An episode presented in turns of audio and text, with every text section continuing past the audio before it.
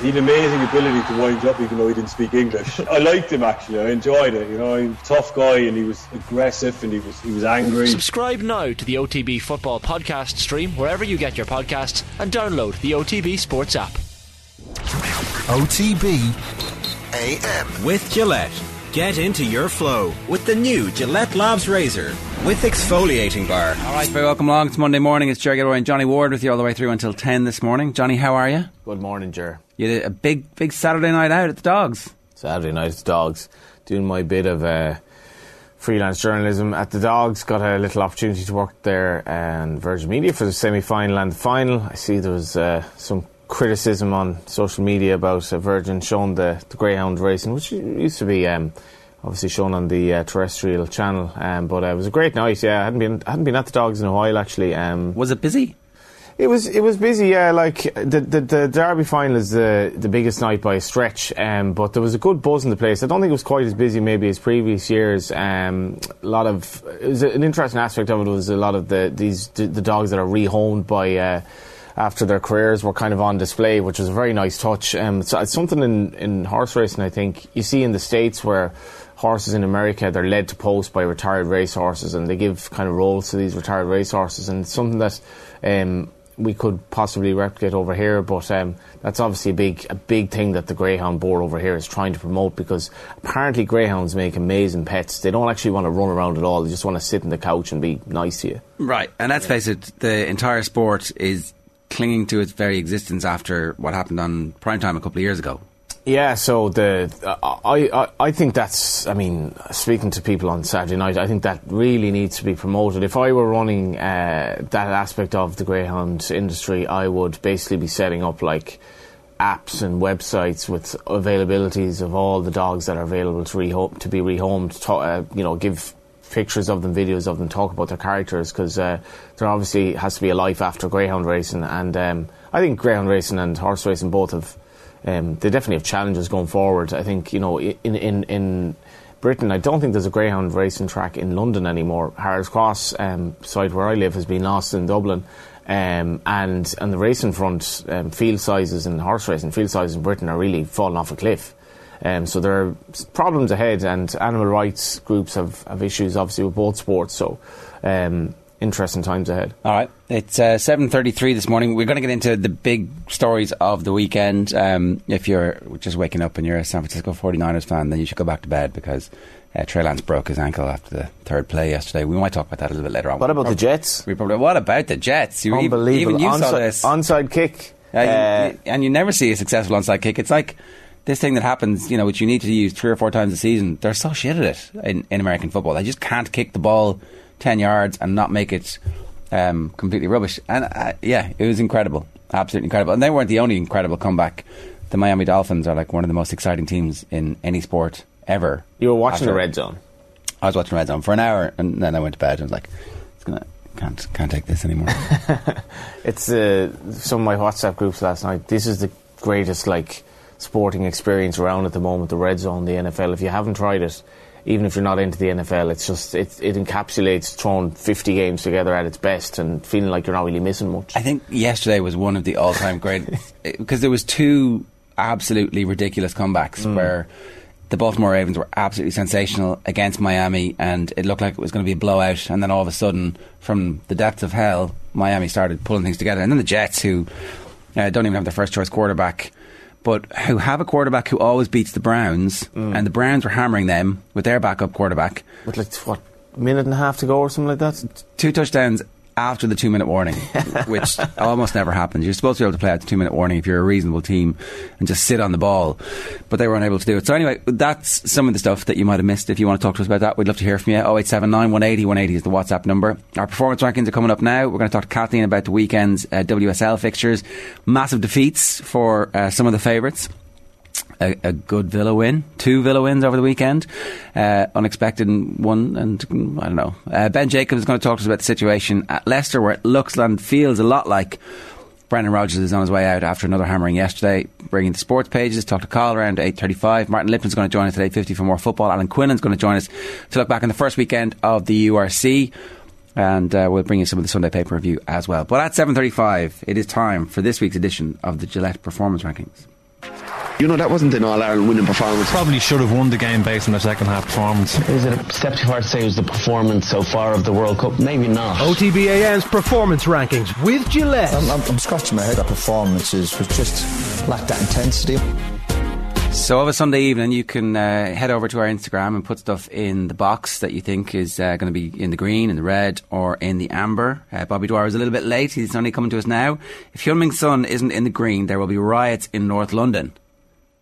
Is he? Is he going to be in the green? Not actually. Um, oh, I didn't even didn't even think about it. Yeah, we spoke about his. Uh, you know, his. his He's reports- back. Yeah, reports of his death have been greatly exaggerated type thing on Saturday. We spoke about it with JD, obviously our resident Spurs fan, and uh, his his Well, uh, yeah, Bobby Dwyer likes to think he's our resident Spurs fan his uh, his stats have kind of fallen off a cliff this year. because we, made him our resident Spurs fan. But anyway, go on. Um, his, his stats had obviously fallen off. His dribbles and his. I think he is one of these players. He plays with a smile on his face, and his smile had kind of rather gone, but it's back as were the goals. He even got a controversial sort of. Um, if Did he do his national service, or did he get away with not doing it?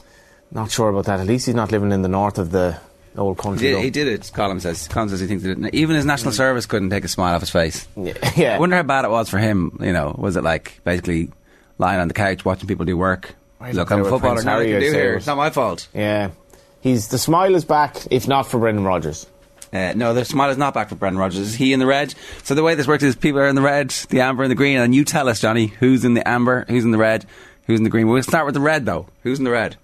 Yeah, Brendan Rodgers. You know it, it just doesn't seem to be able to stem the flow of of the the goals that Leicester are conceding, and um, I think. Uh, I, I'd be on the favourable side of looking at Brendan Rodgers as a manager. I think in general, um, his, his his teams play very good football. I think at Liverpool, um, he was part of that bridge between you know, winning the league eventually and that failure for so long, I think he, he was a little bit unlucky and um, he, he, he signed some very good players as well. At Leicester, though, he just can't seem to stem the flow of goals they're conceding. And, you know, they were actually good in the first half on Saturday evening. They, they played nice football. James Maddison says after the game, you know, it's on the players. Usually when you hear that, the manager's going to go soon and doesn't look good. No, it doesn't look good. It's just that he- uh, the only thing is that he's got a big contract and they'd have to pay a lot of money to get rid of him. But they have to make the decision: is he still is he still the right man for the job at the moment, or has has we, we've talked about how well he's handled the scenario. He hasn't come out and said that the club has been mishandled over the last period of time. And there will be some transfer money you would expect that they'll be able to spend at Christmas. so I, I don't know. The, the, the, the thing about Rodgers, like we've spoken about managers this year, that when you're involved in sports journalism and like one result sort of changes everything, and you're like, oh, what did I say on Saturday? Now, now everything is rosy again, like Villa and to an extent Everton or whatever. So we've gone through managers who looked under pressure, and um, you know Scott Parker was the first to go. Um, probably wasn't expecting Chelsea to make the change they did. The one thing about Rodgers is that I don't know what Leicester's ambition is this season. They obviously don't want to get relegated, but they shouldn't get relegated. So maybe they'll be happy to give him a bit of time. And he, he does make good signings. And I haven't seen Leicester this season, so maybe maybe it's a fact that they they'll be okay once they sort out their defensive problems. And I, I generally I think sacking managers is generally a waste of time. Like if you, you appoint the manager, you should have belief in him or her to do the job, and then give him or her the time, and don't make snap decisions. We'll see what happens, but um, obviously he's he's under pressure. Yeah, um, Jumpy's column in the Star today has he's got no. Um, he's still only 49, but it's up to Rodgers to prove that he's not yesterday's man. He says that. Um, he talks about death by passing. Do you remember that? That was a thing, and he was like he went on and on and on and on and on and on about death by passing. Um, but sorry, death by football. One of the reasons Liverpool finished seventh in Rodgers' first season in charge was down to that philosophy. So Liverpool did finish seventh in Brendan Rodgers' first season in charge of Liverpool. They did better than that afterwards, though. Mm. They did improve. Should have won the league. They should have won the league, yeah. Mm. Passing for passing's sake, possession football with little end product. There have been tweaks since, but it's often still the Rodgers way, and there's a feeling that the game might be passing him by. Is there? Did he not drag Leicester to like the verge of qualification for the Champions League? Is he not still a really good manager? It's just gone pear shaped. Yeah, I, I, I, I don't think the game is passing by, and I think Brendan Rodgers would be a bit of a he, would be a bit of an innovator in terms of keeping up with the trends. I think he's he's he's a good eye for a player as well. Um, I don't know if he's the outfield player. I'm always a little bit wary about that because there's like a director of football, a scouting director. Do you know, he's been able to integrate the players they've signed really well. I would say. Yeah, I don't know. We'll see. Like, um, it, it, it's the relationship with the board is obviously going to be key. Um, but it would be it'd be a big blow for him. Um, you know, even at forty nine, it would be a big blow. I, I think he's savvy enough to get a good job. Still, Well, that's it. So where where would you reckon he will get a job next? That I really don't know. Give me a, the range of clubs. Well, who's I would have probably expected. I mean, the likes of Everton and Villa, they're they going to be there indefinitely? Probably, probably a Premier League club, but not a top club. So uh, West Ham. Maybe a West Ham. Yeah, Moisey under pressure. Moisey is under pressure. Everybody's like, "Oh, Moisey's not." No, there's no pressure, and it's like, hang on a second now. Two more results, and they're like, "Well, we've got this amazing stadium, and we need to keep Declan Rice." Or they decide they make Moyes sell Declan Rice in the summer. He takes the blame next summer, and then the owners hire a new manager. That might be whether they're they're thinking about that. I don't know, but some like. Uh, would he have been in the running for the Spurs gig before Conte got it? He probably would. He would have been in the running for the Chelsea job if the Chelsea job had come up six months ago. If the Chelsea job had come up in the summer, Brendan Rodgers would have been one of the favourites for it. I would say. Yeah, I'm not sure about that now, though. I think I don't Chelsea he's- connection. Yeah, I'm not. I'm not sure that the. Not sure his stock is that high at this stage for jobs as big as that. I'd say it was at the end of last year. Like everybody was blaming the injuries they had last season on last season's performance not being very good, and I think that was fair enough because they had uh, the, the squad was ripped apart. Now everybody's fit largely, and uh, things aren't going well. But it does look like his time there is coming to an end. He hasn't been sacked yet. We're we're still waiting to see if they're going to do it. If they do it, it'll probably be today, or it won't be this side of the um, international break. Um, okay, so that's in the red. Brendan Rodgers, Leicester in big trouble. League of Ireland big boys. Yeah, the FAI Cup definitely matters. Um, You're saying you're saying Shels aren't a big boy? Is that what it, Derry not a Derry not a big boy? No. Well, they they um, it's just convenient that we've managed to fit the League of Ireland slot into this one because the three big teams who all have been you know big players in the League of Ireland in recent years, Shamrock Rovers, Bohemians, and Dundalk, all out of the cup. Starting with Shamrock Rovers, um, yesterday I would give them a bit of a pass on because um, Derry like. Derry were hot favourites to win the game, which is very rare um, against Shamrock Rovers, and Derry were outstanding. Like, Why were they favourites? because they what have they five games on the bounce without conceding winning going into the game five wins on the bounce without conceding going into the game they have a midfield five now um, that to me looks as good as you've seen in the League of Ireland it's Patrick McEleney who was outstanding yesterday has been made captain Will Patching fantastic footballer Diallo, who they got from Man City, who I hadn't seen, and I'm like ex Man City, kind of a exotic name. He's going to be really flashy, but he's more like a Touré type player. He's he's like this is the first time I saw him play, and it was on TV, so I'm, maybe I'm making a snap judgment. He looks like this kind of unique midfielder who's just strong and like can kind of like control aspects of a game that we don't have in the League of Ireland. Cameron Dummigan, I know Ruaidhrí Higgins thinks he's up there in terms of the players of the season, full stop, and he probably is Out- outstanding again yesterday. Rob Jack Byrne. Um, blind at one time the first half, Jack had a frustrating day, and then you add in Michael Duffy.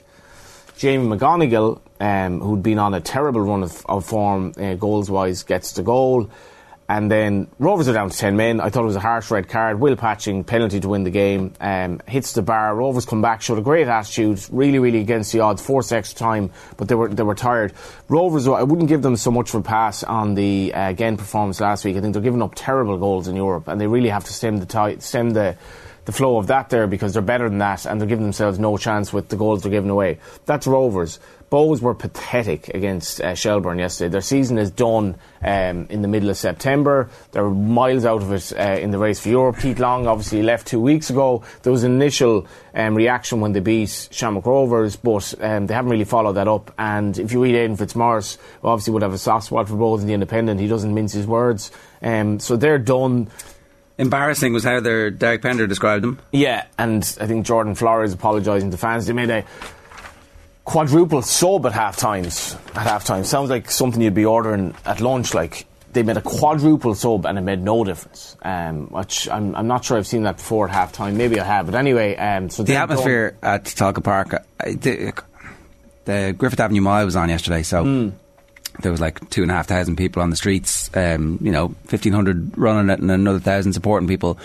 And the atmosphere was absolutely sensational. That was yesterday afternoon around about three o'clock. And then after it was over, uh, you could hear this crazy noise coming. I was like, what's going on? It's like, ah, it's a cup. Yeah. Because obviously, Tolka is never really used on a Sunday. So, where, where's the noise coming from? It sounded like Croke Park noise. It was that good, the atmosphere. Yeah, the, and Tal- Tolka, like, I used to live opposite Tolka when I was in college, and like it's it hasn't changed all that much, um, but it's a really atmospheric ground, and um, there, but for the grace of God, it would have been gone and you know turned into housing. We need houses, but I think we need um, Tolka Park going forward as well, and that's it's. I'm glad that's saved. It's a really really atmospheric ground and.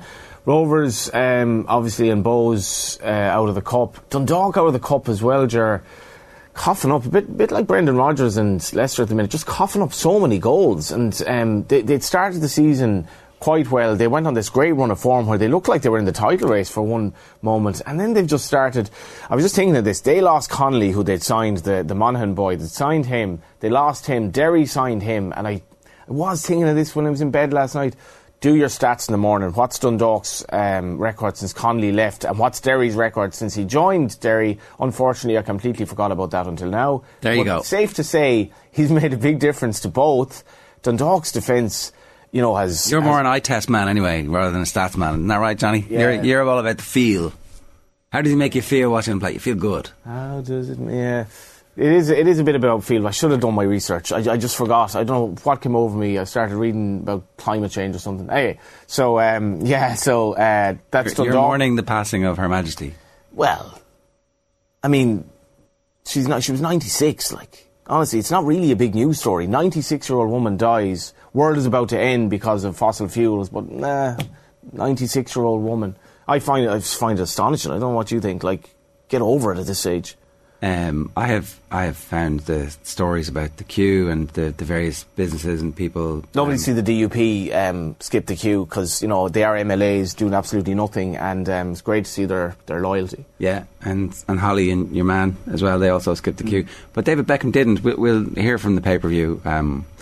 I think uh, it was Dion who, who nailed it yesterday, talking about Beckham and his public image, which obviously has taken an absolute battering because he's taken all that money from Qatar. Mm. And now all of a sudden his, his public image is restored. One fell swoop. All it took was 12 hours and some donuts. I'm not sure I'd queue for 12 hours to restore my public image, but I'd probably just stay in bed. I know. What were we on about? The League of Ireland teams. Back to. So that's the, that the, that are the, they're the three teams. So Dundalk now have a challenge to get into Europe this season. They probably should be okay, but Stephen O'Donnell probably the toughest time of his career management so far, I think, in terms of just results, because it's it's a sticky patch for them. Bows have to rebuild. They've no manager at the moment, and Rovers should be fine, but they're out of the cup. It's great for Shels. It's great for Derry. We should pay testimony to those. You, you think uh, Waterford might turn Shels over in the semi, though? Waterford, uh, you know, they've they've new ownership. Um, there was nearly four thousand at the game the other night. A really atmospheric ground as well. It's a funny one, Jared, the RSC, because there's a, a running track around it, but there's great noise in the place. Um, uh, you know, any time I've been there, that I really noticed that. Waterford they've already knocked Pats and Dundalk out of the cup. I think they've every chance of beating Shels. The big team I want to mention here is Derry City. If you watch that game yesterday, and Sweeney talks about it, the quality of Derry's football, they will almost certainly beat Treaty, who were brilliant against UCD. They'll almost certainly beat Treaty. Derry City in Lansdowne Road is uh, an occasion and a place befitting the quality of this team and the style of football they have. Ruaidhrí Higgins is going to be a really good manager. They are serious challengers, Shamrock Rovers, next season, though. Michael Duffy is back and they were by far the better team yesterday. I know Rovers had excuses. Derry City, this was a massive statement. They they won the game after extra time. They were way better than Rovers, way better, and it was a big statement. Uh, I think we should um, we should definitely. Uh, oh, there's exclusive extracts from Arthur's book in the Indo today. I didn't know that. We'll talk about that in a minute in our pay per view. Um, we, this was the season that started with you and, and Damien Duff going toe to toe, and Damien Duff's going to lead his team to the promised land by winning the cup at the end of the year. Johnny, you can take that to the bank. Let's move on. Toe to toe would be a bit of a stretch, but uh, Damien Duff Shelburne could be in the cup final. Not a sleeping giant. Not be banking on them. Not a sleeping, Not a sleeping giant. Would A giant. banking on them. They're a giant, Johnny. You're, here you are, writing them off in the semi. They just absolutely annihilated Bohs on a Sunday Bohs. afternoon in the summer to the point where Bohs are saying they're embarrassing themselves, and you're like, yeah, Waterford going to beat them in the semis. You need, to, you need to get over that. You need to let bygones be bygones. Let the sleeping dogs lie. The giant is awoken. giant. It's a, yeah. Duffer is box office, and as a Bohs fan, um, you know, you're, you're, there was terrible queues getting into the ground. They didn't delay the kick-off, and then they were probably told to wait behind afterwards for security reasons. Watched an abject 4 0 defeat. The season's over. Hopefully, they had a good Sunday night afterwards because not a good Monday morning for them. Uh, right, the URC. A mixed return for the provinces is what it says on the subheading here. Yeah, Munster. Um, Munster s- still seem to have questions uh, against them very much. Leinster obviously almost had one of the greatest collapses uh, in, probably in, in the history of the competition uh, against Zebre, um, who had a load of new players, obviously got over the line. Ulster good against Connacht. We'll talk about this obviously with Quinny later, but um, yeah, the Leinster one is interesting because is, is there a bit of a hangover from uh, last season defensively? Um, obviously, very early days. That's the thing.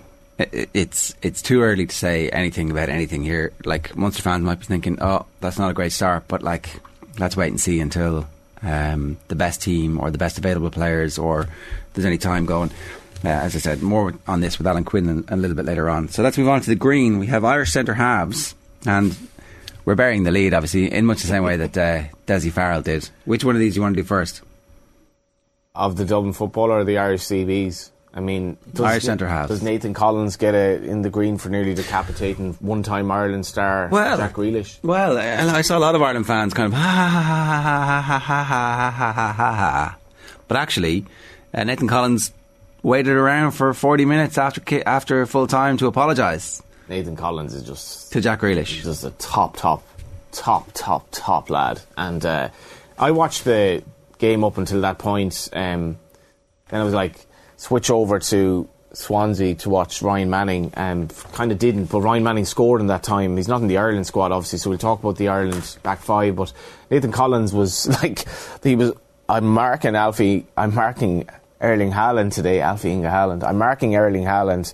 So I like first ball into the box after what 50 seconds or whatever it is. I'll mark. Unfortunately, Grealish steals in. Then Haaland scores. He nothing. There was nothing he could do about that. Game's over. Then he was sent off. But I, I actually think it was one of them things that looked worse. The more you looked at it, it was more like it, it happened very fast. His legs were high. Fair enough. Grealish didn't make an absolute meal of it either. And The ball was had a very there, I think. Hmm? The ball was there. Ball I was think. there. Um, the boy Mort on Twitter, on Twitter, people have found he's he's turned the the attack into like a postage stamp, um, which I thought was hilarious and got a lot of traction. I think a lot of Irish people are still a little bit annoyed at Grealish. Let's just hope Collins behaves when he goes to West Ham You think that's where he's gone next? When he plays against West Ham. Why? Well, against oh right, against Maybe, maybe he just was exercising the frustration of players who once played for Ireland. But Yeah. no, I think in general he's had a very good start season. He seemed very sorry afterwards. He did. He's a top lad. The other two centre backs, obviously, that we want to mention, Omobamidele and Dara O'Shea, were actually against each other. Dara O'Shea scored, by all accounts, very bad defending. Omobamidele's having an outstanding start to the season. I want to say, Stephen Kenny, this is my three. Forevermore, these are the three Pick, you go pick them now. Right, right now. It's uh, absolutely. Let's go. So John Egan's out of the team. yeah, I'd go with this three. Um, He's out of the team. Duffy, Duffy's not playing at the moment either, which I think when when the margins are like Duffy for me, I I think he'd be lucky to play anyway. He's a liability on the ball. Um, the other three aren't. And like, I, did you watch the game on the, the, the Man City Wolves game at all? I saw bits of it. Collins, like, fair enough. I mean, it, it was irrelevant in the overall scheme of things, but he did this amazing little run outside his own box early on, take on a couple of players, and he's so comfortable on the ball. And the other two lads, you have to remember they're centre backs, but they have to offer us something on the ball and going forward, as Collins and memorably did against Ukraine. These are my three going forward right now. Pick the Future team. now. Pick the team for the Scotland game. Then, so those three. Who are your left and right back? Left wing back will be. Um, I think it's going to be Robbie Brady. Okay. Um, and obviously, like Right wing back. I think, by the way, Ryan Manning's a bit unlucky. He's playing well. He's not the squad. Um, interesting going forward what they'll do. Right, right wing back will be um, will be Doherty. Uh, So no Coleman in the team. no, no, Coleman can't play right wing back anymore. He just doesn't have the legs. I think if Coleman's to play for Ireland, it'll be right at the three centre backs. But he's down the he's down the list for me in that anyway. I think. and again, it's the club it's the club issue. He's not going to get a look in. At Everton have a very good young right back. Yeah, Doherty's not playing either though at the moment. He's so not, but he's, he's he's still. It doesn't seem to have affected him as much either, like last last year. Um, thereafter, the, I think he's going to pick Coleman. Just it's just purely on instinct. I think he's Ah, going to pick. Coleman. Well, if you I have the three in 21 year olds, if you have three 21 year old centre backs, who's going to be the leader on the pitch? I'm not saying he'll necessarily go with that three. He might play Egan. Like he might, he really likes Egan. There would be my three. Um, but Which of the three do you think he drops? Um, Bamdeli's probably the easiest one, is he? well, his, his club form, his, his club form's so good. I don't know, but I'd, I'd say he'll, he'll, might he might play Egan and two and and obviously Collins, who's like basically along with Cullen is the starter now straight away, and obviously um, it's a tough one for him. I, I, I just I love the youth of that team. yeah. Coleman though, I, I don't really see him playing wing back. Uh, he just doesn't have the legs for it. I think he might pick him. I'm thinking he might pick him there, and he, I think he's going to pick Doherty at left wing back and leave Robbie Brady on the bench so that Brady can kind of cover in, in a lot of different places. That's my that's my team at the moment that I think he will pick. And actually, I think he will go to three under 21s because uh, the three young lads. Because that's You think he of I, I do. I think that's the type of thing that will. Um, you know, you can point to this is my team for the future, and look what look what we're doing here. Like, and also like the Nations League is very important, but it's also not the be all and end all. You know. the other thing is if you've Robbie Brady and Doherty as your f- wing backs, these are seriously good footballers. Like they're not even like defending is kind of part of their artillery now, but we, we'll we'll play a lot of nice football. In midfield, then Cullen. This is a tough one. Maybe nice. I see. Uh, is he going to pick Jason Knight from, from League One?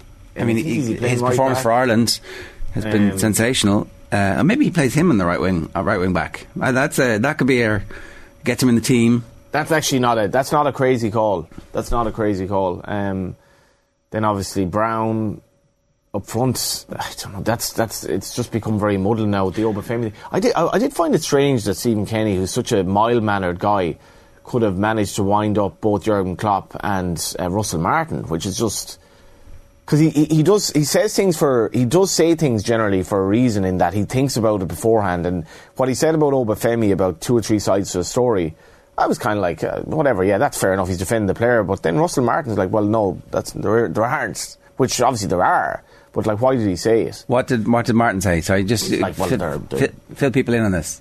So Obafemi wanted, seemingly wanted out of Swansea. You know, there wasn't. Where was he going? Was it Bur- Burnley. Burnley. So there was last minute. Looks like he's going. He doesn't go. He was then dropped by Russell Martin. And bear in mind, Obafemi's own career was sort of where we'll see how this loan move goes at Swansea last year, and he absolutely thrived under Russell Martin, and he carried that form into Ireland. So he obviously was getting on. Russell Martin's a real like football manager, like loves the style of play. Obafemi was then dropped. He's like, we can't play him until he kind of gets his head right. Was brought on at the end of the was it the three 0 win on, on Saturday? Was brought on at the end, so maybe that's the proverbial olive proverbial olive branch. But Stephen Kenny in his press conference said there are two or three sides to the story why Obafemi isn't playing. For me, that's I'm going to defend my player here. Yeah. Obafemi has he has his own version. He obviously wanted to leave, And I think they wanted to sell him. Evaluation, blah blah blah. Yeah.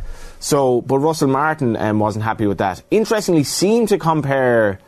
I may, I may be paraphrasing here, but seemed to compare the attitude of Obafemi somewhat to Ryan Manning, the Galwegian, who I, I still reiterate isn't in the Ireland squad, which I think is a little bit unfortunate. The left back situation is is a bit mad now, Okay. because I think Enda Stevens is under serious pressure there. Yeah, no, for sure. All right, Oh, oh, come- and again, I don't know who starts uh, up front. Obafemi and Parrott, maybe who, the non-goal scoring, but playing well centre forward. Yeah, yeah, yeah, yeah. Well, certainly they've done well for Ireland so recently. So maybe that's what uh, managers remember. In the green this morning, which something which may have a, a, a long-term impact on the power rankings. Dublin football. What happened yesterday? Yeah, I don't want to turn like everything like when you when you're involved in, in the betting game, you, you know odds like and sport are always in your head. But Dublin were eleven to four to win the All Ireland yesterday. They were second favourites. Dublin are clearly favourites to win the All Ireland now, right? No. they are. No, no, no, no, They no, nearly no, no, they lost to Kerry by a point without these two players. Yeah, yeah, without yeah. even necessarily playing that well. Yeah, but a Kerry team had never won an All Ireland. Yeah, but now the Kerry team have won All Ireland. They have, they have, but Dublin, like, there's nothing sates your appetite more at this level than like being written off to an extent, and, and that sense of you know defeat. So you said they had. were eleven to four. They were eleven. I'm, I don't think that'll last. They're mean, two to one now. You're right. So th- maybe the bookmaker hadn't reacted to the news, but like obviously they get through Leinster. Um, I, I didn't. I didn't really rate Dublin this this year, thinking that I thought Kerry beat them comfortably. They they they somehow managed to hold on, and the two lads coming back. And Conor McKeon writes about in the Irish Independent. It was kind of like Dessie Farrell was on Dubs TV, which I didn't know existed. He's like, oh yeah, the two lads are the two lads will be back as well, so that'll be good. And uh, there we are. Dublin will win the All Ireland next year. Uh, I, I'm old enough to remember when uh, somebody in the Munster camp was uh, jaw jawing with somebody in the Leinster camp about, ah, we'll see how good you are now. Rocky Elsom's gone, and then Leinster went out and smashed them the next year because the you know the galvanising taunt of like. Oh, we'll see now. We've got our lads back, which is what Kerry are going to be listening to all year. Like, oh, you only won that because Con wasn't in the game, and now it's going to be, oh, you're not going to be so good now. They're going to have Con, and they're going to have Mannion, and they're going to have McCaffrey, McCaffrey. Uh, McCaffrey, who's the guts of four years out. Like I didn't realise this um, in terms of his time play. He's played for Dublin. He's 29 now, but uh, how sensational is this All Ireland going to be at the latter? It's going to be good. It's going to be good. It's going to be good. I'm not saying it's not going to be good, but I do think that Kerry are looking at this like uh, thinking, all right, yeah, okay, okay, yeah, bring it, fine. Like, you think Kerry are going to take a backward step? You think Kerry aren't going to be like 20 to 35% better next season by virtue of the fact that they're now a team full of confidence who, who got that monkey off their back? Like, I think this is actually good news for Kerry. It, it sharpens the resolve over the winter. Not good news for Kerry. I mean, It- that's, there's the- no- that's a crazy comment. It's not. You can't not. say, "Oh, Paul Mannion come back to Dublin is Absolutely. not good news for Kerry." It That's- sharpens that's them. It means there's talk. no there's no extra drinking over the winter. The training the training starts earlier. Jack O'Connor and whoever else is in that backroom team last night were electrified by the news that the lads are back. They were like, right, we're we're getting thinking on this. We're gonna have we're gonna have scouts at the Dublin Club Championship games. We're gonna be watching this. And see how the we're, we're sending out the training regime now. The pre-season, the end of it, it's all it's all moving forward a couple of weeks. Crazy talk. No, this, is, Um, this is perfect. The one aspect of Dublin, though, some of their marquee players weren't weren't the players they were probably last year, and that's nothing to do with the two lads. So you know they didn't really look the Dublin team they were, but No. Mannion being back and McCaffrey, um, It's it's also good for Dublin. Don't don't get me wrong here. Also I good think for it's Dublin. good for Dublin that two of uh, the best players we've seen are back in the team. Yeah. and it's massive for Dessie Farrell. I mean, we haven't heard much from him since the Kerry game, um, but Dessie must be smiling into his proverbial. we haven't heard anything from him since No. the Kerry game. That Um, was his, his he- first. He's Uh, delighted with life. Dublin win the All Ireland next year, possibly beating Galway in the final. uh, okay, that's your prediction. Mine is that it's going to be a, a It'll probably be Dublin Kerry final. yeah. I, and uh, wouldn't that be good? Don't don't we deserve some nice things in our lives? We do. Hopefully, it'll be in August as opposed to in uh, July. Uh, right, that is this week's episode of the Gillette Labs Performance Rankings. OTB AM's performance rankings with Gillette. We're going to, well, yeah, we're going to be joined next by uh, Kathy McNamee to talk about the first weekend of the WSL. First, though, as I was talking about a little bit earlier on in the Sunday paper review, uh, they were talking about David Beckham's already infamous queuing. David Beckham gave me such a boost this week. You know when you see a master at their craft, like it's one of those ideas. Like it's just one of those things that people will be looking at. It's like one of those great kind of uh, inventions. People, will be thinking, why didn't we think of that? Every celebrity, every celebrity in Britain, their thought on Thursday and Friday would be, how do we skip the queue? Yeah. How do we skip the queue? And David Beckham, who we were going, we might talk about Qatar in a bit, and like if you if you Google David Beckham, you'll see the, the criticism he was getting for his his videos in support of Qatar and all that kind of stuff. Hasn't got his knighthood, all these things that he was dreaming of.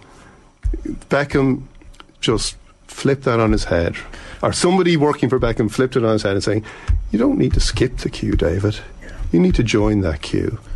And it was just, I just looked at it and went, "That is that is just a master of his craft." You know what's quite interesting is um, I like it's it's it's a, a weakness of mine, but I do uh, enjoy a, a, a ten minute trip to the Daily Mail showbiz section and the comment section reveal much about like the world that we're living in, you know. And Beckham has not been popular on there for quite a long time now. They really don't like him, and a bit like you, I thought, well. Is a fair. Is, not a stunt is harsh, and I think he's, he's he's well-meaning in some respects. But he could have skipped the queue, and maybe he knew that he would garner some attention by not. And I thought, well, transparent enough uh, thing to do. But honestly, the Daily Mail readers swept away in this kind of week of weeks. Like, there's lots. Everyone swept away. But they're it's like- not just daily. I'm telling you, in Britain Everyone and but it's- Ireland, it's- they're full of like, look, I'm no fan of Beckham, but I tell you what, he queued up. and but also not only did he, not saying they're no fan of Beckham, but now, and now they're saying he queued up. He's now just put into sharp relief all the people who didn't queue up. Sorry, Holly Willoughby and Well, Philip Schofield yeah, had to come but out and say now- now we were we were there in a working Yeah. capacity. We didn't skip the queue. Like this is the when you when you've ten days of a news cycle. Yeah. it's Yeah. too like it's too long for the modern world. Kathy McNamee is with us to talk to us about a fairly uh, tumultuous opening weekend of the WSL, which obviously, again, had been all cancelled last week because of um, the the funeral Played celebrations. for her. They played for her this weekend. It was for her. Where do you want to start? I think you have to start with Liverpool Chelsea. Um, Liverpool obviously newly promoted, lots of Irish talent in there. We have Campbell, Kiernan, and Fahey all played, and they beat Chelsea, who are looking to go for four in a row in league titles. It's it's actually it's kind of unusual because it's actually I think in the last five seasons Chelsea have been beaten on the opening day all bar one and have still managed to win the league three times out of that. So not maybe all that unsurprising. A lot of the time they do suffer on that first day 'cause so many of their players are involved in big internationals before they head into the new season. They didn't have that excuse this time, did they? Mm, not as much. They would have with the Euros and with World Cup qualifiers. A lot of their players would have come into camp a bit later than the others. Um, but Emma Hayes said it herself after the match. She was like, "It's not that Liverpool were taking loads of shots all the time. And actually, if anyone was doing it for them, it was Leanne Kiernan, who unfortunately went off injured, and it looked quite bad." Which is maybe a slight worry for Vera Pauw coming up to the World Cup playoff, um, although she doesn't play Kiernan all that often. But she looked like a bright spark. Um, it was just more that Liverpool got very, very lucky when it came to the penalties and they took their chances when they came, thanks to some lovely Campbell long free throws. Love a long throw. Mm, well, it was great. Like she came on for Leanne Kiernan, and she got that long throw for which got the first penalty. Um, just put it into the box. It bounced around the box off Millie Bright's hand, and there you go. Liverpool had their opening goal. How much of an outlier is that in the game? Because like it's a Uh, as a Galway United fan, it's one of our sort of even in I think the League of Ireland level now, men's League of Ireland, it's rare. Like you'd get the odd one, but see Campbell's are insane. Like it must be mayhem to defend against. It's incredibly rare. Like you just do not get them at all. I can't think of another player in the league who actually does that. In fact, I can't really think of anyone else, even in some of the other European leagues, who does that sort of free throw. It's just not something that teams are used to defending against. And it's been unfortunate that she has had the injuries for so long because it has been something that Ireland and Liverpool haven't really been able to benefit off. Um, but I'm excited to see the chaos that it is going to cause for the rest of the season. The only thing is that because she is known for it, teams will probably be able to prep for it a bit more now and actually see. You know that she doesn't get as much off them, but Yeah, it's hard to prepare for it though. It is, it Like, is, it is. You know, oh, they're going to do this thing. Yeah, I know they're going to do this thing. Then pff, wow, took my head off. Like, um, But I think it is one of like Liverpool's secret weapons. obviously, it's their first season back up in the WSL. They don't have maybe a lot of the star power that a lot of the other teams are going to come up against there are. But this is something completely unusual. That, as you say, it's hard to defend against. It's hard to know what to do. And I mean, we've seen how successful it's been for Ireland in the short time she's been back. How so. bad would Leanne's injury be then, and like how much how much of would this have been a breakthrough season for her? As you mentioned, she's not necessarily starting for Ireland anyway.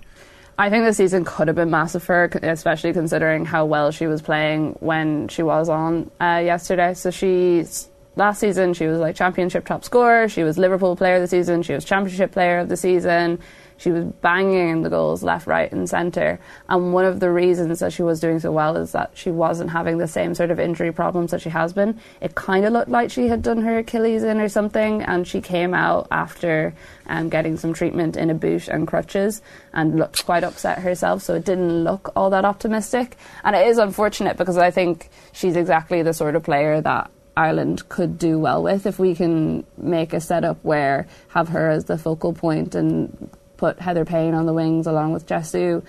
You know, we could actually play some really nice attacking football, which isn't necessarily what we're very well known for at the moment. Um, so yeah, it's really, really unfortunate because I think she could have made her mark on the WSL just with that whole because she's played there before, but I think she needed that time at Liverpool and in the Championship to get her confidence up after so many bad injuries. And uh, I would just feel so sorry for her if this is the end of her season so early on. hopefully it's sore from a kick as opposed to a rupture, and um, we, we keep an eye on that over the next while. What else from um, the opening weekend stood out? Well, we also had Man City losing to Aston Villa, which is a big one. Um, there's been a lot of talk about Man City because they've lost basically their entire starting 11, and in particular, a very, very good midfield. Now, they have brought in a lot of players, but there's been calls from fans for quite a few months now that Gareth Taylor, their manager, needs to go. Aston Villa had never scored against City in the league before this, so it was a pretty impressive win from them. Um, and I think it's only going to increase the amount of people calling for Gareth Taylor to leave. I mean, he was losing players like Lucy Bronze, Caroline Weir, Keira Walsh. These are some of the big, especially after the Euros, these are some of the biggest names in the game, and he can't hold on to them. Ellen White retired. There's just been a lot of chopping and changing at City, and he really needed an opening win. He got quite fortunate in the games that were postponed last weekend. They were supposed to play Arsenal. That could have been a massive scalping for them if that game had gone ahead. So, quite fortunate that they didn't play them, but also very, very unlucky to get that first loss against Aston Villa. Yeah. Uh, are they blaming him for the players leaving, or is it just one of those kind of Brendan Rodgers style situations where the club aren't actually investing the way they're supposed to be? There's mixed debate over it. So some of the players have come out and say someone like Georgia Stanway, who was seen as like an all-round player, she literally you wouldn't know what sort of position she would turn up on the pitch. Last season, they had a massive injury crisis. They didn't have any goalkeepers, and there was she had been prepped to turn up in goal. Like that, this is the level of an all-round player she is. Normally, she plays in midfield. Um, so there was talk that players weren't all that happy with him, with his playing style, that he wasn't listening to what some of the senior players were saying. And then the flip side is there's also been talk saying that City aren't investing in contracts the way that other teams are. So now you have say Keira Walsh and Lucy Bronze going to Barcelona for world record contracts, those sort of players are looking for it and those teams are willing to pay for it. So yeah. City might not be keeping up in the same way that other teams have been investing. One last thing, uh, we had assumed that Courtney Brosnan was going to start this season. She did start. That's important. Very important. Um, regular playing time is so important. Uh, any regular listeners to the COYGIG podcast will know that Emma Byrne, who's often on the show and is now joining us full time as a co-host, which is very exciting, uh, talks all the time about how important it is for starting goalkeepers at a national level to also be starting for their club team, and that hasn't been happening for Courtney Brosnan. So, really glad that she is the starting keeper, it seems, for this year. Also, has to be pointed out that Jessu got the assist for that West Ham goal in that game. So, first start in the WSL and is already off to a flyer. So, that's definitely a real positive for Ireland. All right, you talked about uh, COYGIG there. When are you recording? What's the story? We are recording this evening our first ever show with Emma Byrne as co host, so we'll be talking about all this in much more detail, and it'll be out tomorrow morning on all the usual spots where you can get your OTB podcasts. All right, Kathleen, good stuff. It's 12 minutes past 8 this morning. A reminder Braeburn Coffee is our official coffee partner here on Off the Ball. Every week coffee we give one lucky viewer 100 euro voucher to spend on some Braeburn coffee goodness at an Applegreen store near you. To enter, check out at Off the Ball on Twitter, like and retweet our Braeburn competition post, and you'll be in the draw. Braeburn coffee never compromises on quality or taste to give you the very best on the go coffee experience on the road. It's available at Applegreen today. We're back after this ad break with Ben Jacobs of CBS Sports Golazo as Brendan Rodgers appears on the brink at Leicester. OTB AM. This is OTB Sports Radio. Your goalkeeping coach is your god. The transfer window is closed, but the COYGIG pod has made a new signing. People wanted to come to Man City, and now everyone wants to go to Barca. So why wouldn't you want to go there? Let's be honest. Friend of the pod, Emma Byrne, is joining Kathleen and Karen this season. Everyone was so buzzing. Like, keep up to date with all the WSL action every Tuesday, and subscribe to the feed in the OTB Sports app now. If your business relies on a van, that wouldn't sound good. But this does. Get up to 75% off van insurance. Now available in FBD branches nationwide. FBD Insurance. Support. It's what we do. 75% no claims discount based on five years claims free. Available on new van policies used for farm or business purposes. Terms and conditions apply. Underwritten by FBD Insurance PLC. FBD Insurance Group Limited trading as FBD Insurance is regulated by the Central Bank of Ireland. Celebrate European Week of Sport this September at the Be Active Festival. An action-packed day out for the whole family at Sport Ireland Campus Blanchardstown. Come and try new sports, fitness challenges and skill tests at Ireland's biggest sporting festival. Meet sporting legends legends. Check out the Inflatable Zone, Village Food Market, and much more. There's something for everyone at the Be Active Festival, Saturday, September 24th at Sport Ireland Campus, Blanchardstown. Book your tickets now at beactivefestival.ie. OTB AM. With Gillette.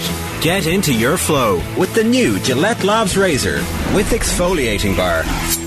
Right, 14 minutes past 8. You're very welcome back to OTBAM. We're live each morning, brought to you by Gillette Labs for an effortless finish to your day. Now, I'd like to say Ben Jacobs is back with us this morning. Ben, good morning to you. How are you? Good morning. How are you? Very well at my end, thank you. Yeah, um, can we talk a little bit about uh, Leicester before we get to the new coach, uh, new manager at Brighton? How long do you think Brendan Rodgers has here? Is this a situation where he's going to be given some opportunity to turn things around, or are we looking at something imminently? Well, I'll re-answer your first question when you said, "How am I as a person born and bred in Leicester and as a Leicester fan?" And now we're starting with Leicester. I'll change my answer to not very well. Okay, fair enough. are not going too good at Leicester, unfortunately. And I think that there's a few considerations with Brendan Rodgers. The defeat against Tottenham as its own entity was bad, but when coupled with a 5-2 loss against Brighton and really the last 18 months of steady decline, it's very difficult for Brendan Rodgers to stay in that position because he's got a dressing room that are short of confidence. He's got defenders in particular who are making a number of needless errors. He's got foundational cores that are wrong at the football club, particularly from set pieces. Leicester are conceding for fun from corners as they proved against Tottenham and Brighton as well. But the consideration that the board have got really is twofold. One, financially, can they afford to get rid of Brendan Rodgers because the payoff is around 10 million quid? And then two, do they feel that he still has the coaching ability to turn the side around? And given that he's had no freedom in the last transfer window, and considering what he's done across his whole tenure at the football club, he's always had top half finishes. He's won the FA Cup. He's had a European run with Leicester. Can he still turn things around?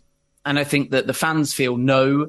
I think that the dressing room is not refreshed enough due to the lack of new signings. I think there's aging players that aren't really going to be able to weigh in and contribute, like Jamie Vardy, for example. So suddenly there becomes pressure on a James Maddison. You've got someone like Wilfred Ndidi, who used to be reliable and isn't really as consistent and bossing games like he used to. And then at the back, there's of course no Wesley Fofana or Kasper Schmeichel and Danny Ward is proving a bit of a liability as well. So when you add all of that up, Leicester in big, big trouble. You have to unfortunately look at them as relegation candidates right now. And I think if they could afford to get rid of Brendan Rodgers, they would. So where we stand at the moment is that there will be some talks over the course of the next two days between Brendan Rodgers and the board.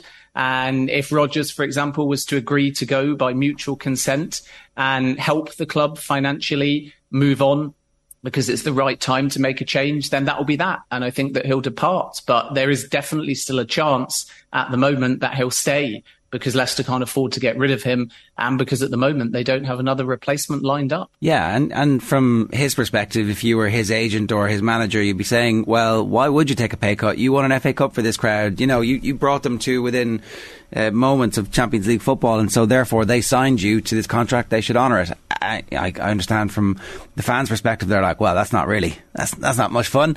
But can I just, this all seems, um, like it, it's a money issue and it's a financial fair play issue. Apparently, is, is one of the things that's been spoken about. But what what was behind the Schmeichel transfer? Because it feels like he was kind of some kind of totemic figure, like uh, the Samson-esque hair. Once they cut that, everything else was revealed. Yeah, I think with Schmeichel, it was a case of age, really, and Leicester can't continue to reward well-paid players that won the Premier League when they're slightly past their peak. And Schmeichel's still a very good goalkeeper.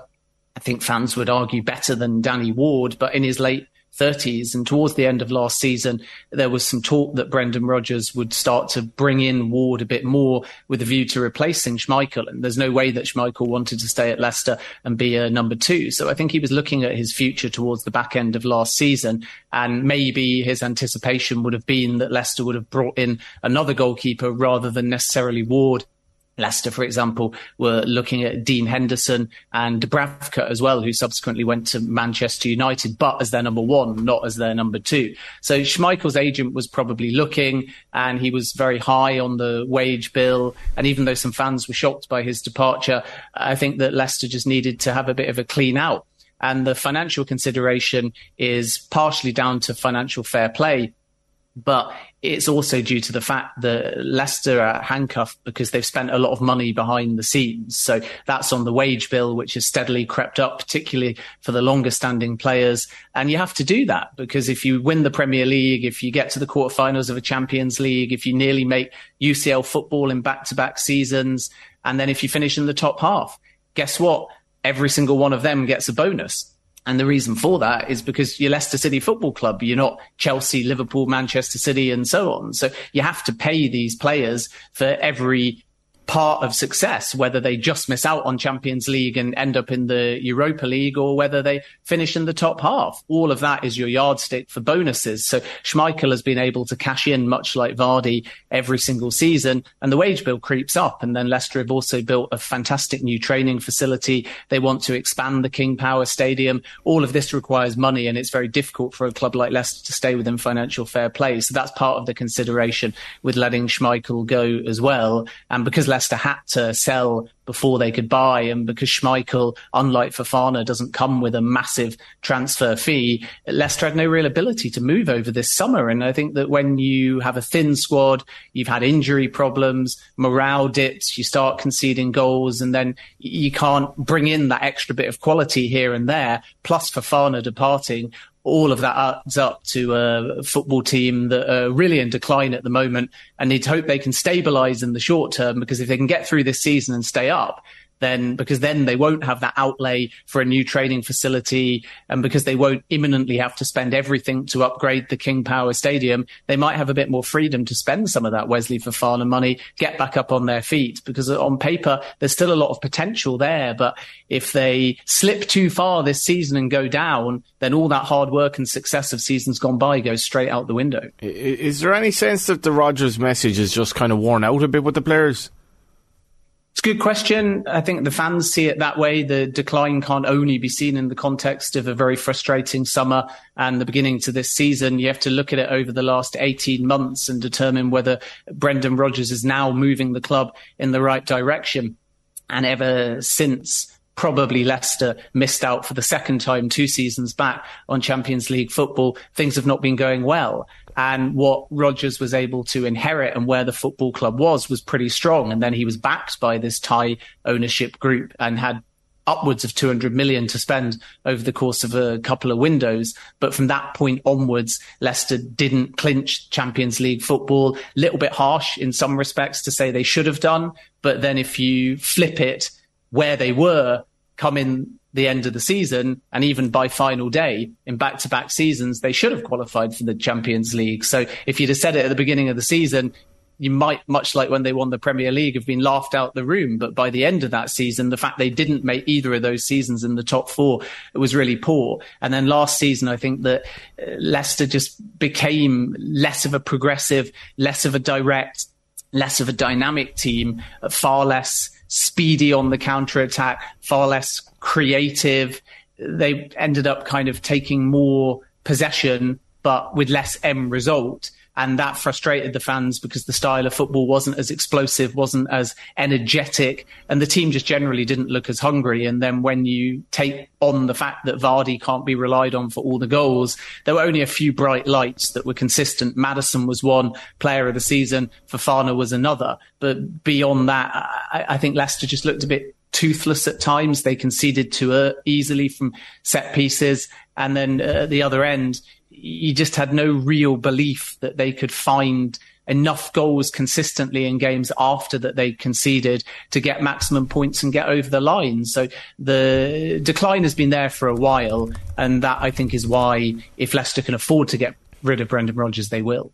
Uh, one of our commenters who um, uh, claims the moniker Celtic on YouTube says, To be fair to Brendan, Leicester have played Arsenal, Manchester United, Chelsea, and Spurs already, and the next four are against Forest, Bournemouth, Palace, and Leeds. Give him those four to see how he does.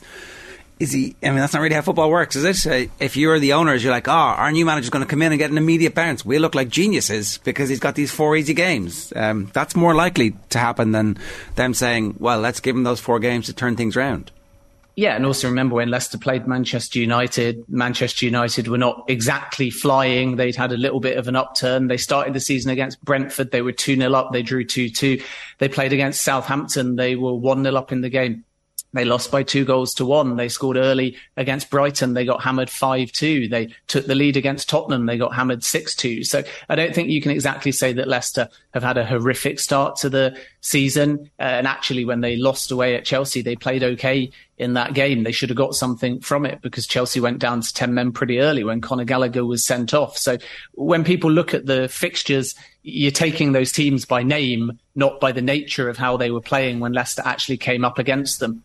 Chelsea was not a particularly difficult fixture for Leicester after they went down to 10 men, which is why they were disappointed to get nothing from the game. Manchester United were better for sure, but let's not forget it wasn't too far after their horrific start to the season and Leicester were at home at that game and historically in the last few seasons have had quite a good record at home to Manchester United a few years back. They beat them by five goals to two even. So I, I think that Rodgers will only be given time because either Leicester are still lining up their ducks, lining up their finances, and lining up a replacement. And then if there is an upturn in form, who knows? The board might reconsider because they are a little bit patient and uh, they have been historically uh, as well. But you know, if there wasn't that 10 million right there in terms of compensation, then I think Rodgers would have been gone already over the weekend. One last thing about this before we move on. Um, there's a, a perception outside of of Leicester that actually Rodgers has done quite a good job and won't be too damaged by what's going on here. But listening to what you're saying about the team becoming a possession base but not having any cut and thrust, like that's not really how football works at the moment. Those managers uh, don't tend to be very successful at the elite level. Is there still a possibility that Brendan Rodgers becomes an elite manager, or has that ship sailed for him? Do you think? Well, I think he's damaged in the sense of if you flash back three seasons to when Leicester were flying and then there was the COVID break, they entered into that COVID break uh, around about double digits clear of fifth place, which is why it was so disappointing when football resumed that they didn't make Champions League football. So at that point, I think he's in the conversation for the Manchester United job, which ended up coming up and other elite level gigs. Now he's not in that conversation. Brighton, for example, uh, considered him but then never moved or even started conversations and instead obviously moved on to De Zerbi instead, who ended up being their only candidate. And that sort of tells you everything really that teams of that potentially Villa or Everton, if there ends up being vacancies there, uh, not really looking at him anymore. And I don't think Brendan would have any problem, by the way, walking into the Everton job if that ever became available, despite his Liverpool links. So is his reputation damaged? Well, not necessarily because people understand the financial constraints at Leicester and he remains a great coach. He remains a good man manager. He remains an excellent developer of young talent. And I think that the board and sporting directors at various clubs he's been on, for example, that recruitment model at Liverpool, really enjoyed working with him. He's a people person. But I think where he's fallen is kind of almost staying in touch with the game and it moves so quickly. And I think that the managers now that are gaining real success are able to be quite fluid with their formations. They're able to change from a back three to a back four. They're very embracing of data and of science. And I think the Rodgers has got his way and it is to some extent science and data driven. But when it doesn't work, because he likes to keep the ball and because he likes to change pace and play on the counter attack at times too when he doesn't have the ball. All of that can get quite exposed if you lack creativity because you have so much of the ball that is there for all to see that you're short of ideas. Yeah. So I think he lacks that bit of creativity now. He lacks that perhaps flexibility tactically to change a game. And that's the one thing that I've been disappointed in over the last 18 months that Rodgers, when things are flying, great. The confidence just builds momentum. The team is hungry. The talent's there for all to see. And he's got a real eye for talent. But when things aren't working now, those tactical changes, whether personnel or formation, aren't working for him. And when you look at that over 18 months rather than just the first seven games of the season, I think that tells you that he has lost uh, a little bit of nous and for want of a better word, I don't mean this too derogatory, intelligence to really turn on, a game around. On that, I think like it, it's so difficult now in terms of the evolution of the game, and as as Ben says, just like the the good manager a few years ago now has a totally different task, and it's it's it's not easy. Like most managers are going to end up as failures because well, that's the way. That's the that's, that's the, the game, game. But it's just like when you look at Tuchel and you're like, you know, there were circumstances there, but there's so much going on in terms of um, tactical now. Obviously, data. Um, you know the young the young guy of today is a little bit different to maybe the young guy of ten years ago, but it's seriously, seriously difficult, and you just have to keep evolving. I think, Yeah. and you know, I, I I'm I'm not going to lie and say I know enough about Brendan Rodgers to say that he's not like that, but it's difficult. It's very, very It difficult. is. Maybe a year And off even is Klopp. exactly you look at Klopp needs, now. You're like, you does know? Klopp does Klopp have to evolve to, you know? Uh, we'll see. We'll see. I mean, he, we'll see. I think the time off is going to do Liverpool quite well. Uh, let's talk about the situation at Brighton. They've uh, uh, announced that, or will announce tomorrow at least, that Roberto De Zerbi is going to be their new manager, and he fits into that structure really well. What do you know about this guy? Yeah, I think it's a really good appointment. In the end, it was the only candidate that Brighton seriously explored. And you can look at his time at Shakhtar, and obviously, due to the war, he chose to leave that club. So he's been in a state of limbo, really waiting for his next big job. But we can also judge him from his time at Sassuolo as well, where he took a very small club and got two eighth place finishes in Serie A and almost qualified for European football as well in the Europa Conference League. And he's a very good fit for Brighton, his two preferred formations are 3-4-3 and 4-3-3, and he can interchange between them pretty freely. And I think what will work within how Brighton play is, first of all, there's some similarities with Graham Potter and his style. And second of all, he's a very patient coach. He likes to build slowly from the back and then have a lot of turns of paces. So you'll see Brighton have a fair amount of the ball. You'll see them play quite calmly and methodically and safely at the back. And then out of nowhere, you'll see turns of paces and quick movements forwards, which can be quite unsettling for teams.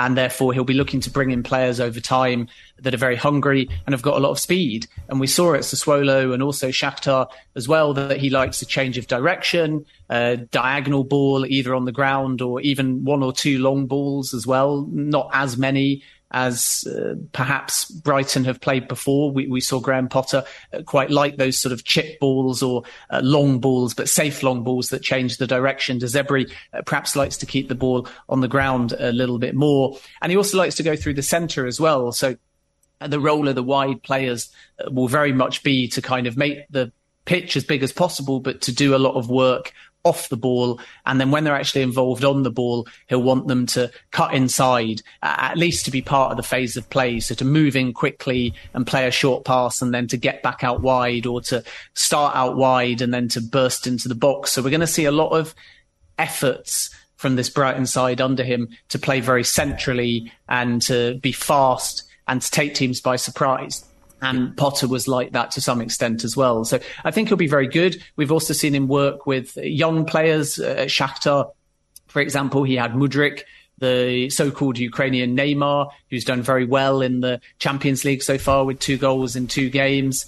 And that's good news because Brighton's mentality is to bring some of these young players through. So when you look at the mid twenties or beyond, like a Trossard or a Gross or a Welbeck or a Lallana, uh, they're there because they're solid Premier League players. Webster falls into that category as well, uh, who can make sure that Brighton stabilise uh, and try and stay where they are in the table or somewhere close, pushing for either top half or European football. But uh, beneath that, you've got the excellent Alexis McAllister, you've got Moses Caicedo, you've got Pervis Estupiñán, who's effectively replaced Mark Cucurella, you've got Tariq Lamptey and Levi Colwill, who's on loan from Chelsea.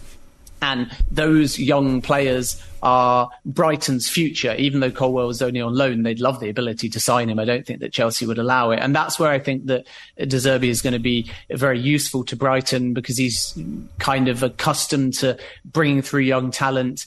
He's a real tactician. So when we talk about developing a young player, what do we mean? Well, there's the data side that he's very big on. So projecting your development literally in numbers and working out where there is scope to improve. And then there's that intelligence in terms of what are your weaknesses and how can you develop and how do you actually learn from that day on day? Well, it's watching videos, it's running through game management style scenarios to try and get better positioning or uh, better control of the game and work out how you can improve under pressure.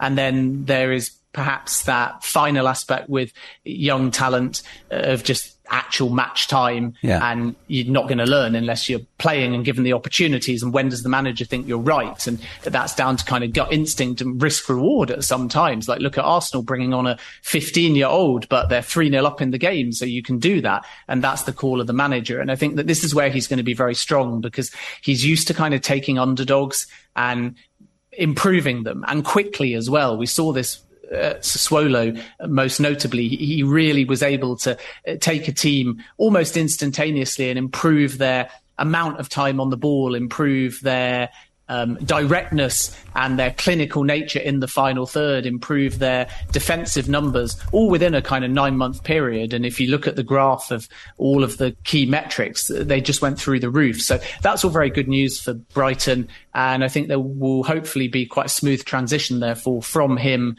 uh, taking over from Graham Potter because they share a lot of the same values. All right, Ben. Good, good to have you with us again. Thanks a million for that. Cheers. All the best. It's uh, Ben Jacobs there from CBS Golazo. OTBAM brought to you live each morning by Gillette Labs for an effortless finish to your day. If you want to get in touch, uh, we'd love to hear from you this morning.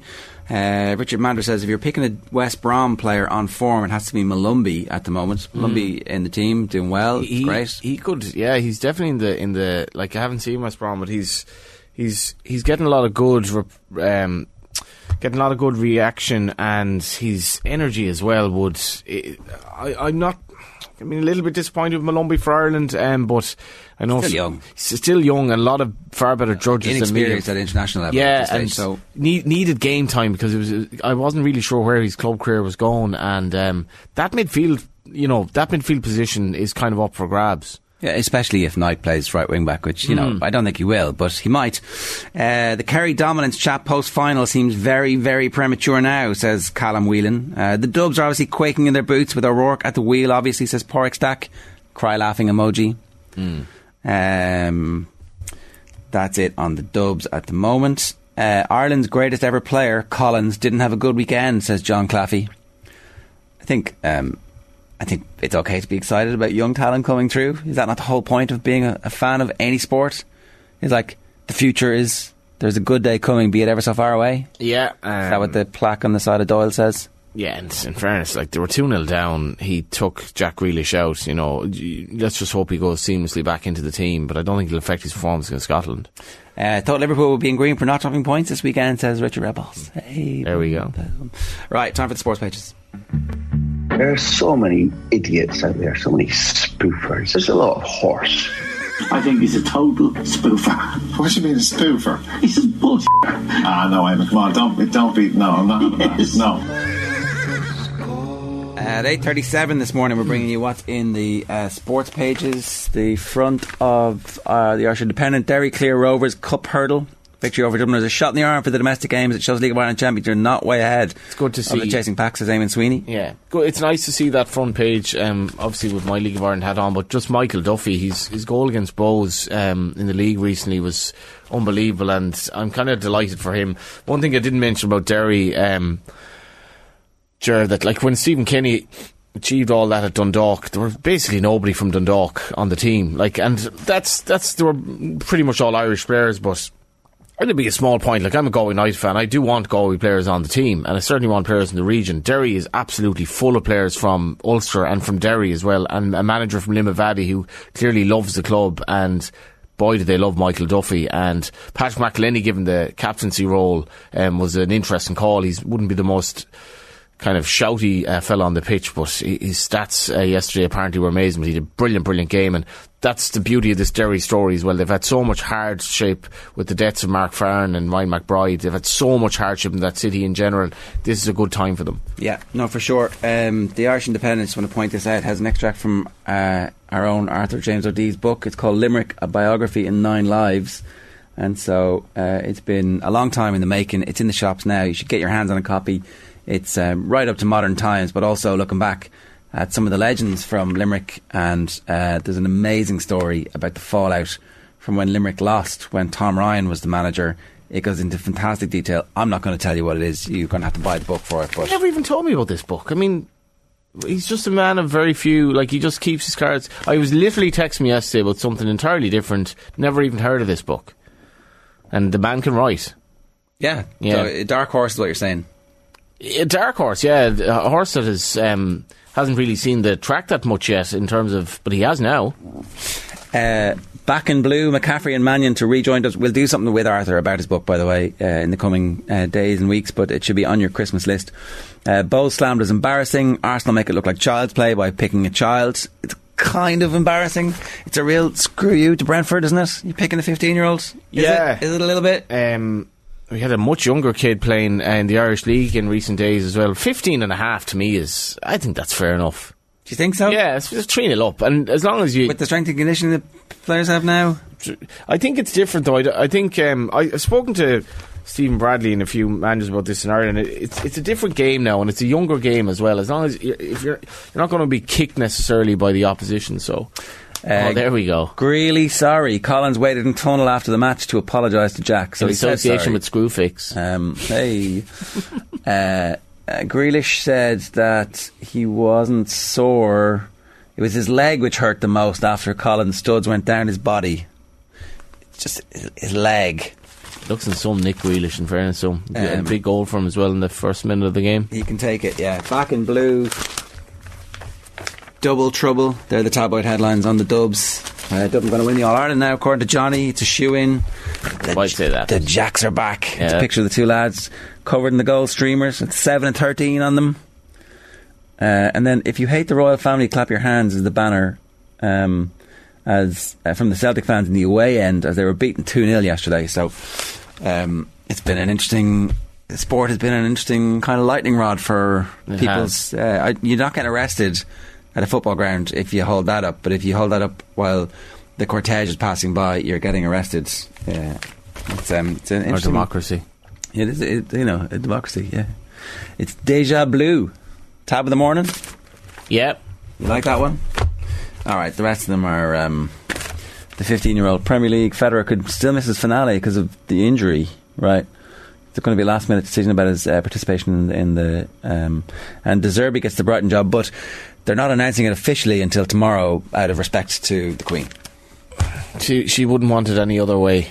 Um, no, she, you know, the Brighton Brighton should not man, name their manager until The biggest story, done. but the biggest story of the whole uh, death of Her Majesty was how the Shinners have handled it. They've just somehow turned what could have been absolute, like so many difficulties, and they've they've just emerged incredibly well out of it. It's, I, I just find it hilarious, actually. The big winners are uh, are Sinn Féin, as you say, and Bertie Ahern seems to be the other one. It's like what, what amazing. Uh, you know.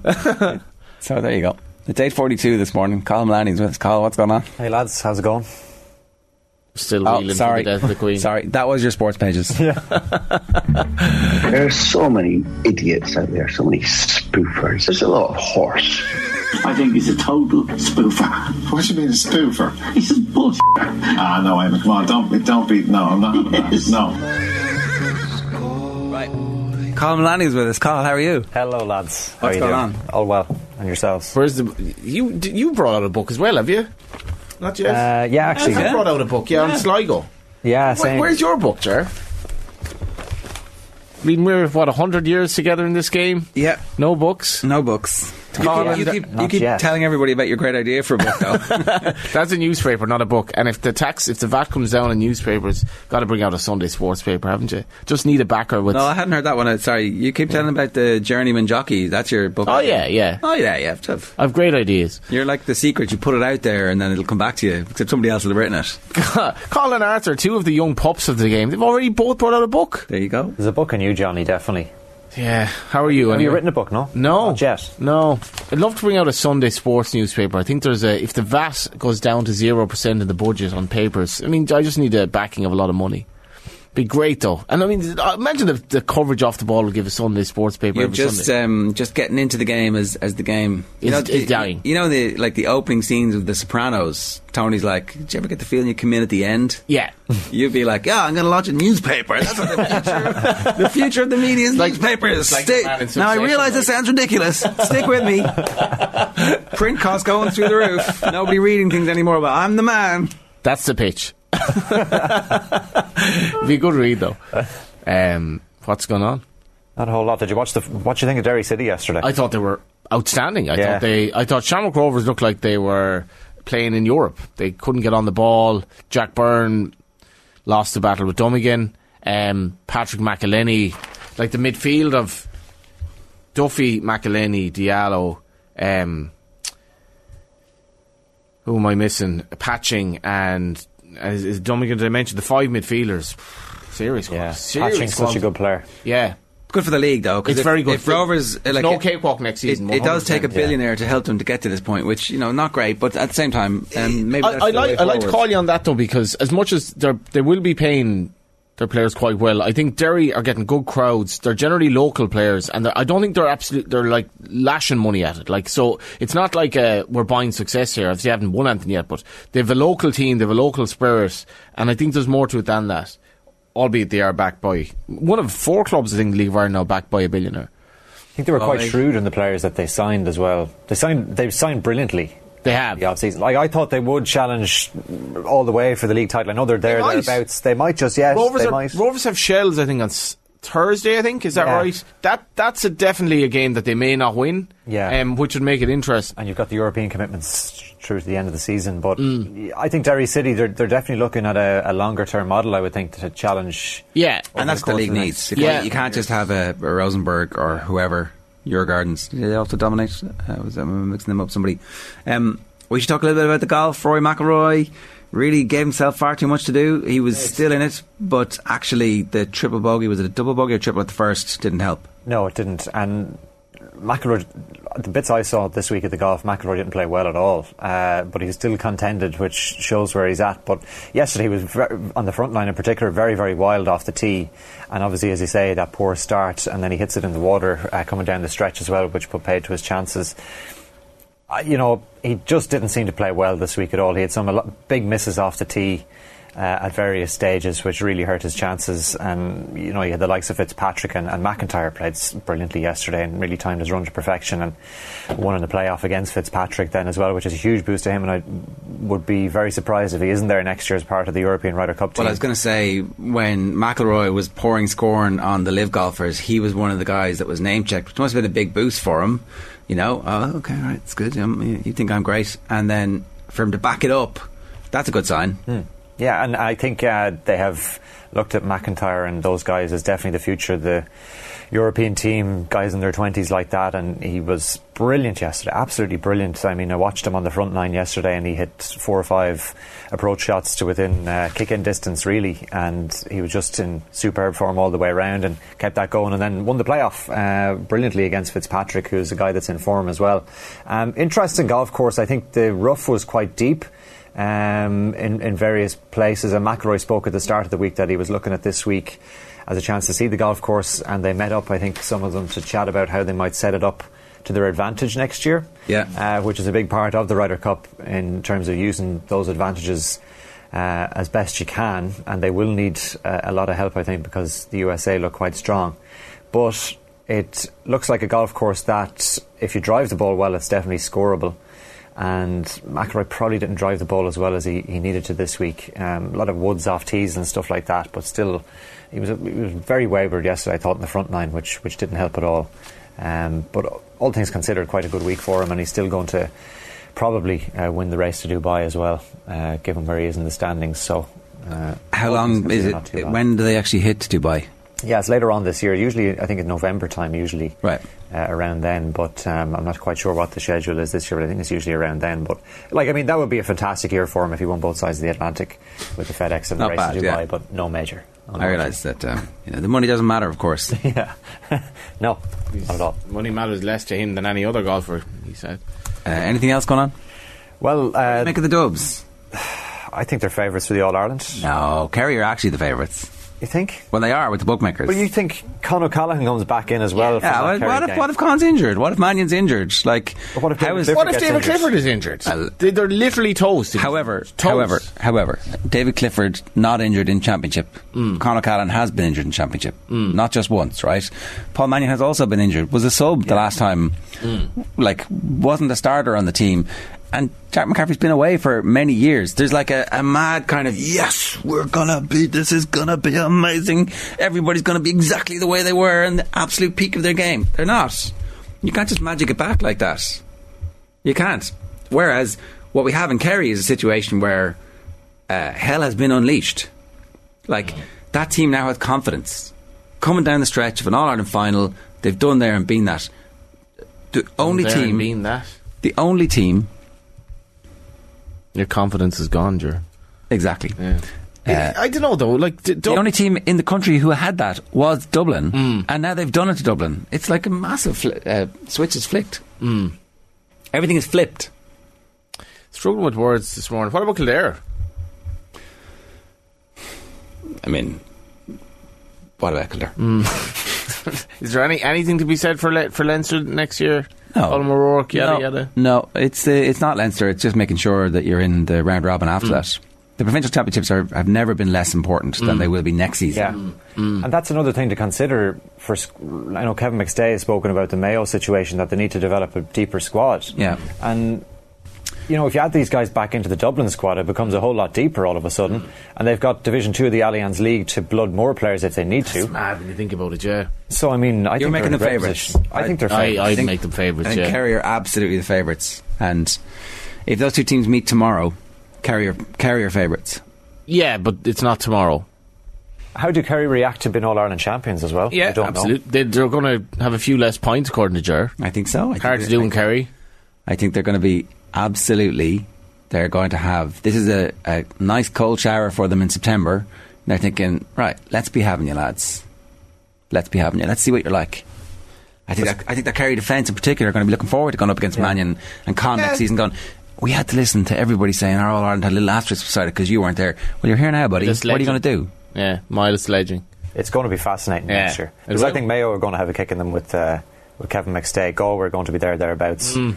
Donegal, Monaghan depends on who they appoint as manager, but you'd imagine if they get high profile appointments in that they'll get a bit of a kick as well. Tyrone have to surely do better. Tyrone Well, I don't have be know. I don't know. Conor McKenna's gone back to Australia. I think that's a that's a massive, massive blow to them. Right, I yeah. think that it it's it suggests that things aren't as well as we thought they were. Now, mind you, the um, the Canavan kids will be around and ready to go, and that under twenties team were absolutely sensational. So we'll see.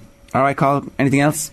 Uh, just some rowing to look out for this morning. Uh, lots of Irish rowers in action at the World Rowing Championships in the Czech Republic. The women's four among those in action at about 10 to 11 this morning. Keogh, Eimear Lambe, Fiona Murtagh, and Emily Hegarty uh, in action there. You mentioned Brighton appointing Roberto De Zerbi as their new head coach on a proposed four year contract. That's subject to a work permit. There's racing today at both Fairyhouse and Listowel as well. The first in the uh, Listowel is off at 2.35 and then the action at Fairyhouse underway uh, from 20 past 3. All right, good stuff. Thanks very much for that call. OTBAM brought to you live each morning by Gillette Labs for an effortless finish to your day. Now, turning our attention back to the Premier League, I'm delighted to say Martin Lipton is with us. Martin, good morning to you. How are you? I'm very well, actually. How are you? Spurs uh, nailed on to be second now after that performance yesterday. Sorry, I misheard that. Are Spurs nailed on to be second now after that performance yesterday? No, I thought look, they still haven't played well.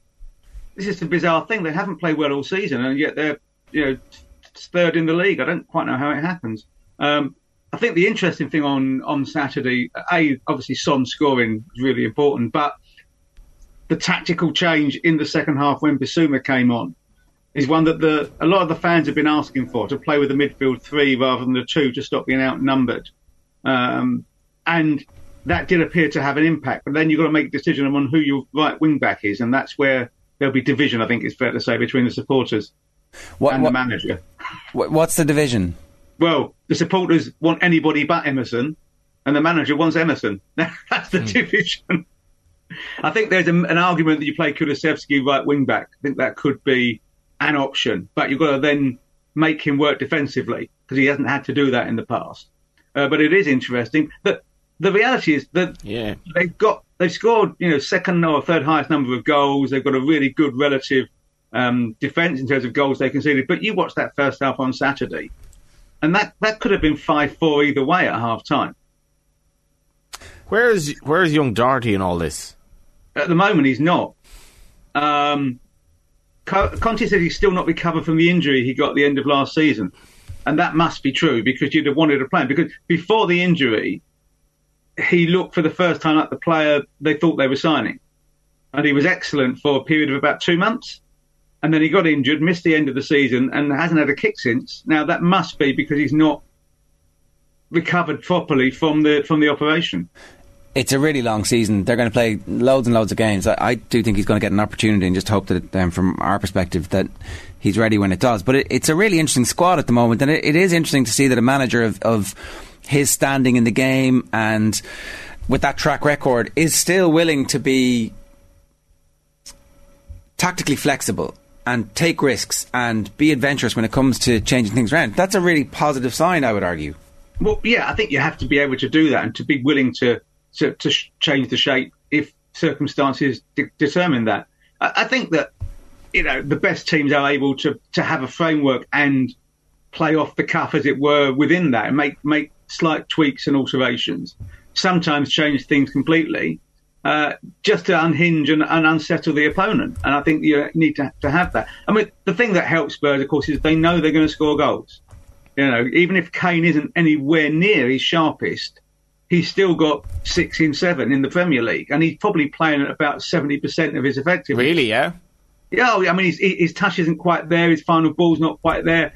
The odd pass is there, but not enough of it. You know, you you, you know there's a lot more to come from Kane, and yet he's still scoring goals. This is a huge uh, benefit. It's, it's why going back two or three years when he wasn't fit, he would still play because he was still the most likely score, source of goals, even when he's not playing well. Because also Kane creates space for others because you ha- you can't leave him. You can't let him pick up the ball and turn because he'll shoot and score potentially. And if you get too tight, it cre- it leaves space in behind. It's a real problem just for being there because you know what he can do. Um, and obviously for Tottenham, Son coming on and scoring goals and banishing those clouds of doubt that had started to, to weigh over him is, is a huge thing. What happened There's there? Still something missing though.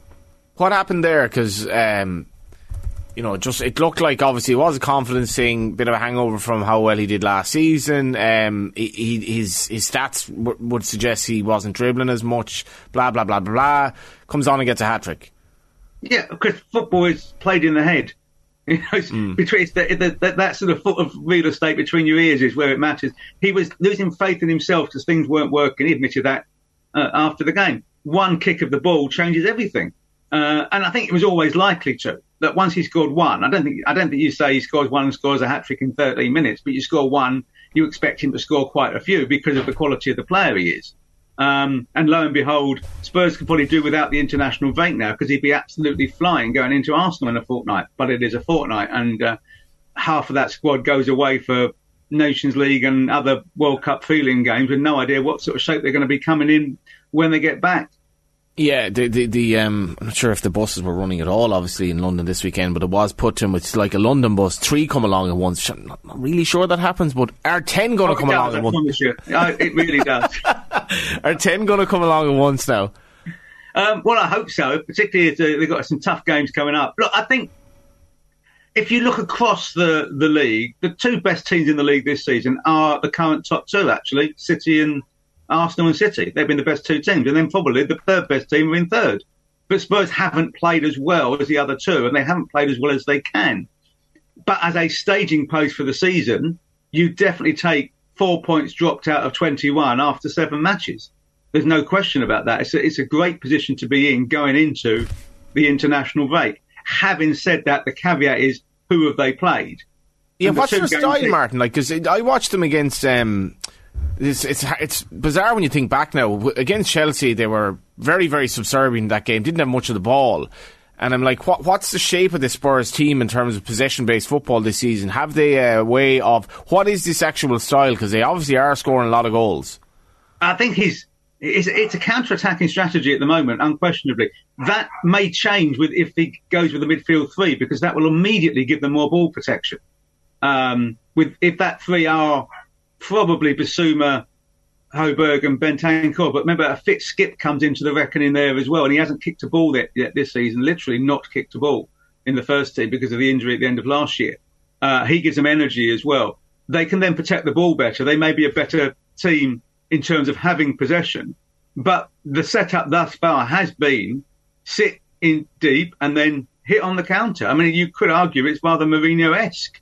Uh, and that period under Mourinho when they were at top of the league in the first half of the season, in the sort of the COVID hit, or yeah, the early, the late starting COVID season, the 21-2 season. No, 20, I lose track of time. 2021 season when there were no crowds and they, they were top of the league just before Christmas playing counter attack and nothing else. It's funny because um, you, you, bring up Mourinho. Nuno was still the manager this time last year. It's an incredible turnaround because, like, the, the football might not have been. Um, I don't know. The, the, style of play might not be a million miles away, but it's far more effective. And the transformation of the club since Conte has arrived is I, I, I, I don't want to say unparalleled because somebody's going to point something out, but I don't remember a turnaround as pronounced in such a short period of time. Well, I do assume that uh, Conte has membership of the Magic Circle or something like that because he certainly pulled a trick on Tottenham and turned them into a football club. Uh, it's been quite remarkable. The, the effort the players put in, you know, they were lazy, you could say. That'd be unfair under Nuno, but they didn't do any running. They didn't. Ha- he didn't want them to run. Conte runs them into the ground, and it's no surprise that if you run a team that hard, they they stay fit, and it's made a difference. They are able to stay in matches until the end they'll score late goals because they're just that one or two percent fitter than the opposition.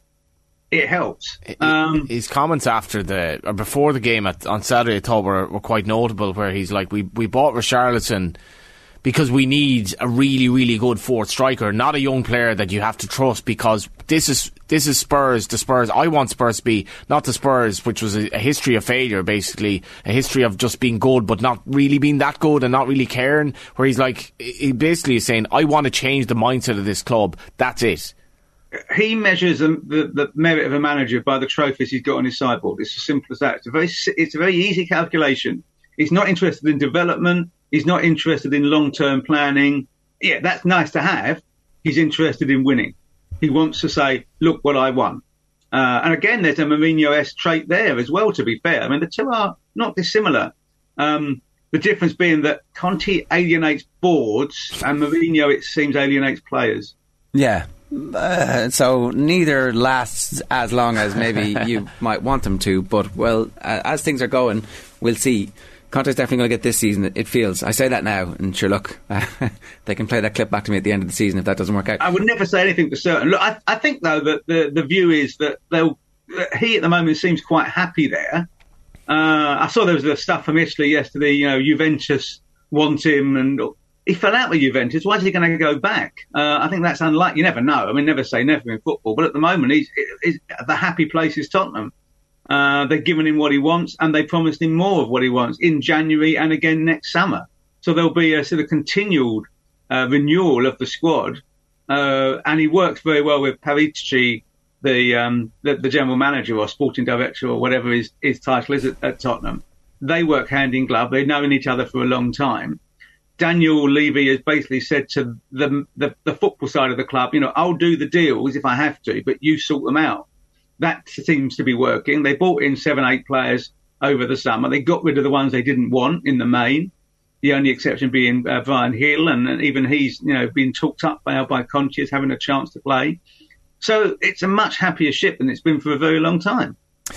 Can we talk about an unhappy ship at the moment, and that's going on at, at West Ham, where David Moyes was critical of the players in the aftermath of the game, which is obviously always a, a dangerous line to tread. Sometimes it works, sometimes it doesn't.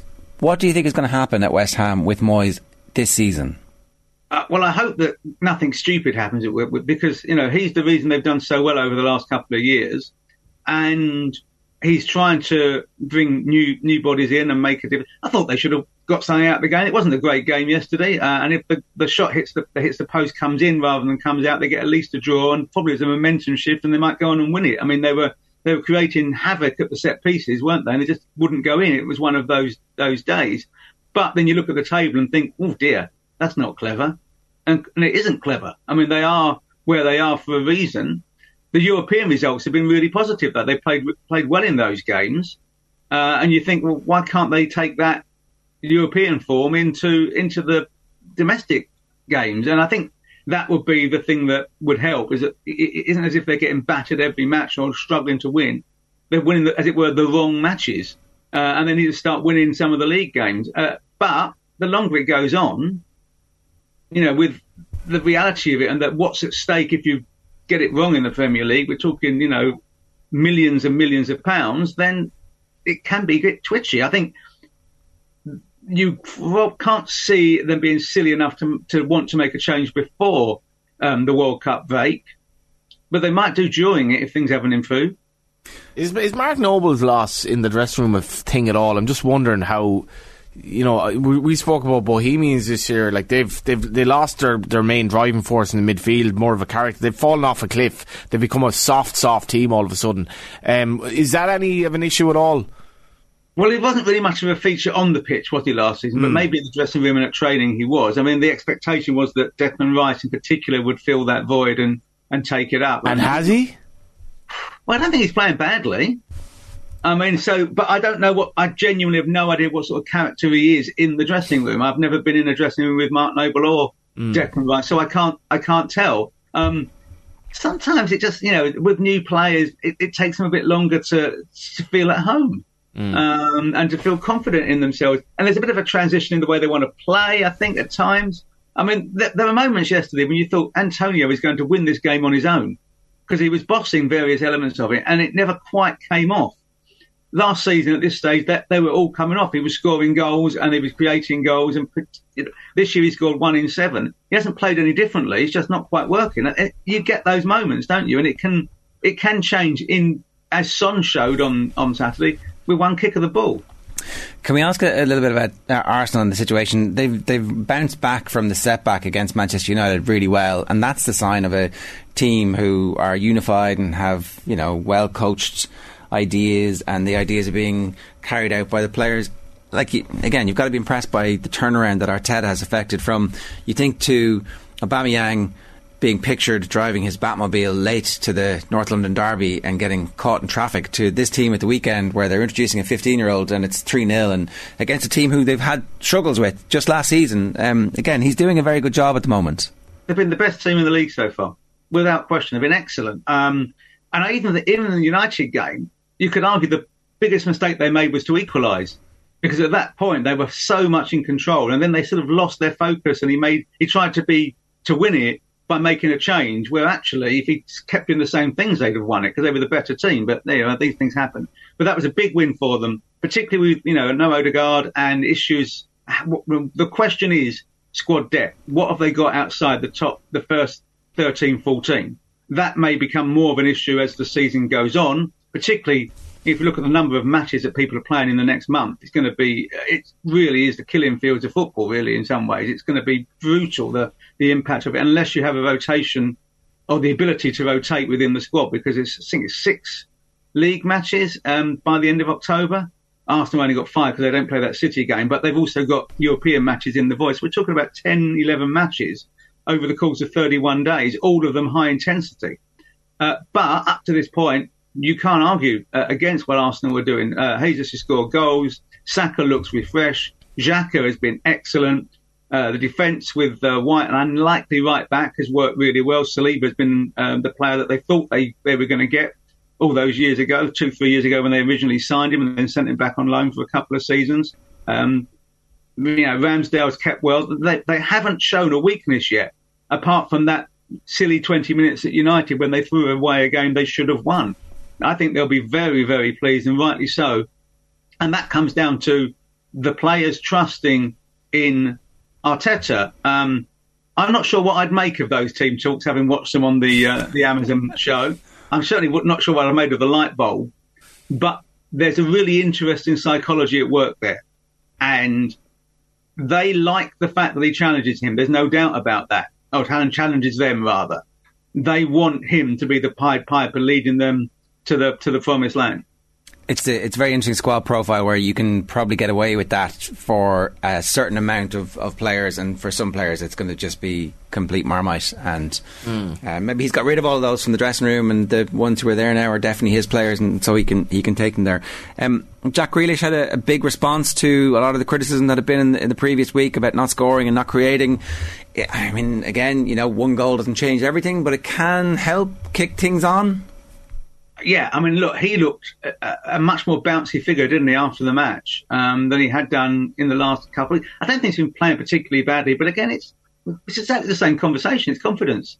Uh, players, you know, attacking players, want to be contributing, want to be scoring, want to be creating, to feel valued and worthwhile, feel they're justifying their place. Particularly if you've got a hundred million pound transfer fee um, on your back, which Grealish has, and you know it's, he's into his second season at City, and despite winning the league with them, if he was brutally honest, he'd probably give himself four or five out of ten, and he knows he's, he's, he's capable of eight or nine out of ten.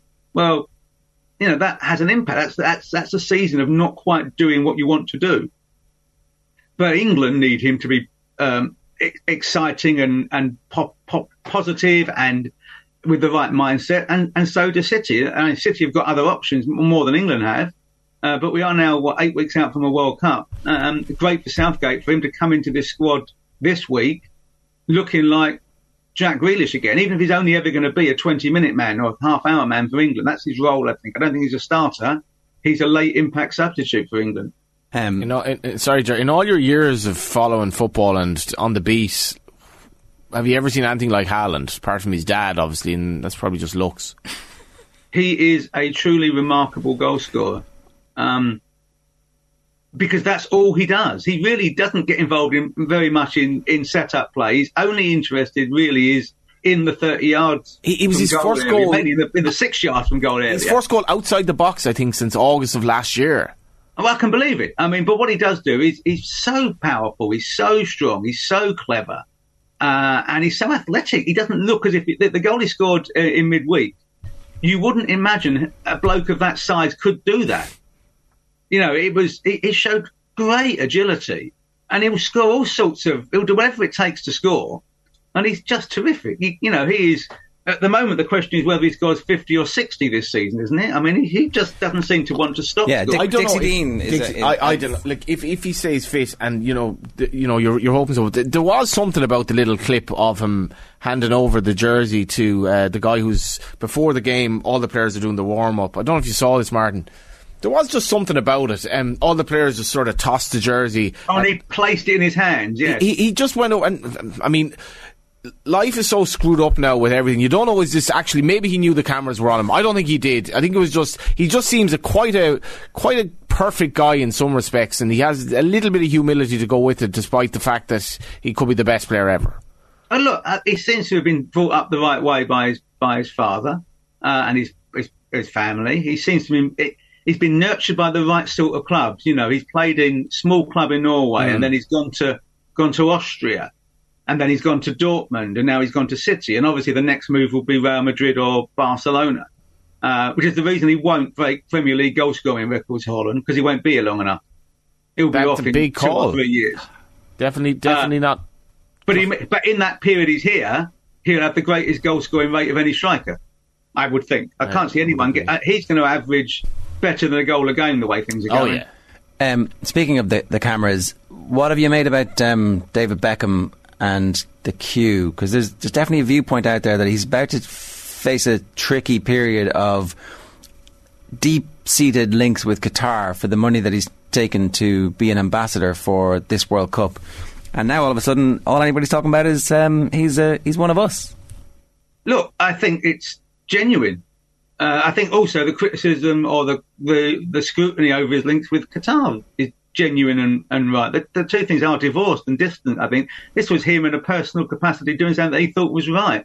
And I know from previous conversations he's a he's a big royalist uh, um, and a monarchist. And therefore, having met various members, probably all the members of the royal family at some point, he felt it was the right thing to do. I don't think one should ever criticise someone for for their acts when they're acts of, of personal feeling and depth, which, which this one was. You don't queue up for 13 hours for a photo op.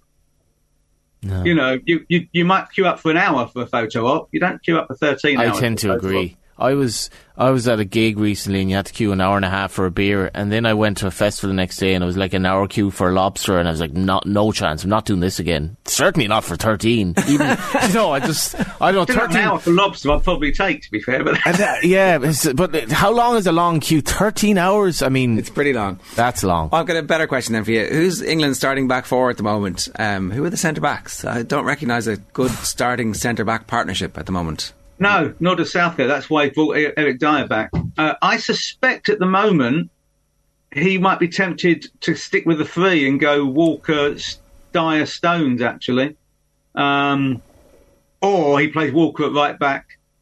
Um, but if you see, I, I, if you go with the three, then you can play James and Chilwell as your two wing backs. And I think that's probably decent. The other option would be to play Saka at left wing back actually, because he's just so versatile. He can play left back or right wing. He's a fantastic young player. Um, if you go with a four, I suspect it's Stones and Dier. Right. Well, we've got plenty of time see, to. we'll see on, on Friday and, and Monday, won't we? we've got better centre backs than you well, I'm not sure we do at the moment just yet, but uh, we're getting there. Uh, Nathan Collins obviously had a, a weekend to be remembered. Great to have you with us, Martin. Thanks a million. Cheers. No worries. Take care. Bye bye. Uh, Martin Martin Lipton. Collins and Nathan Collins in some respects Hey. it was pretty um we, we he'll get over it he'll get over it As- Grealish will get over it. Grealish will get over it yeah. OTBAM brought to you live each morning by Gillette Labs for an effortless finish to your day. Here's what's on OTB Sports Radio for you today. Uh, Brian O'Driscoll meets Ethan Asewa. It's OTB Gold at 1 o'clock. Splunk is live from 3. Culture Hall of Fame is Gavin James. OTB Gold is Michael Owen talking about his life after football. And then the show is live tonight with Joe in the hot seat. You can follow OTB across our social channels and subscribe to the OTB Podcast Network for the best in the latest sports content. We're back after these with Alan Quinlan after the opening weekend of the URC. OTB AM. Right, 17 minutes past nine this morning. Alan Quinlan is with us. Alan, good morning to you. How are you? Morning, lads. Yeah, good. A bit of a whimper as opposed to a bang start for the URC, um, but at the same time, plenty of lessons for us to learn and plenty for us to get stuck into. Um, let's start with Ulster Connacht. I think we probably expect Ulster to be better than Connacht this year, and the difference between the relative strength and depth of the two squads was clear. Is that fair? Yeah, I think it was um, in in all the games. It was a bit rusty, um, which is understandable. I think there were a lot of them were disrupted with with pre-season and players away and all that kind of stuff, which teams right across the board, even the Welsh and Scottish teams, didn't have. You know, they lost pre-season friendlies last week.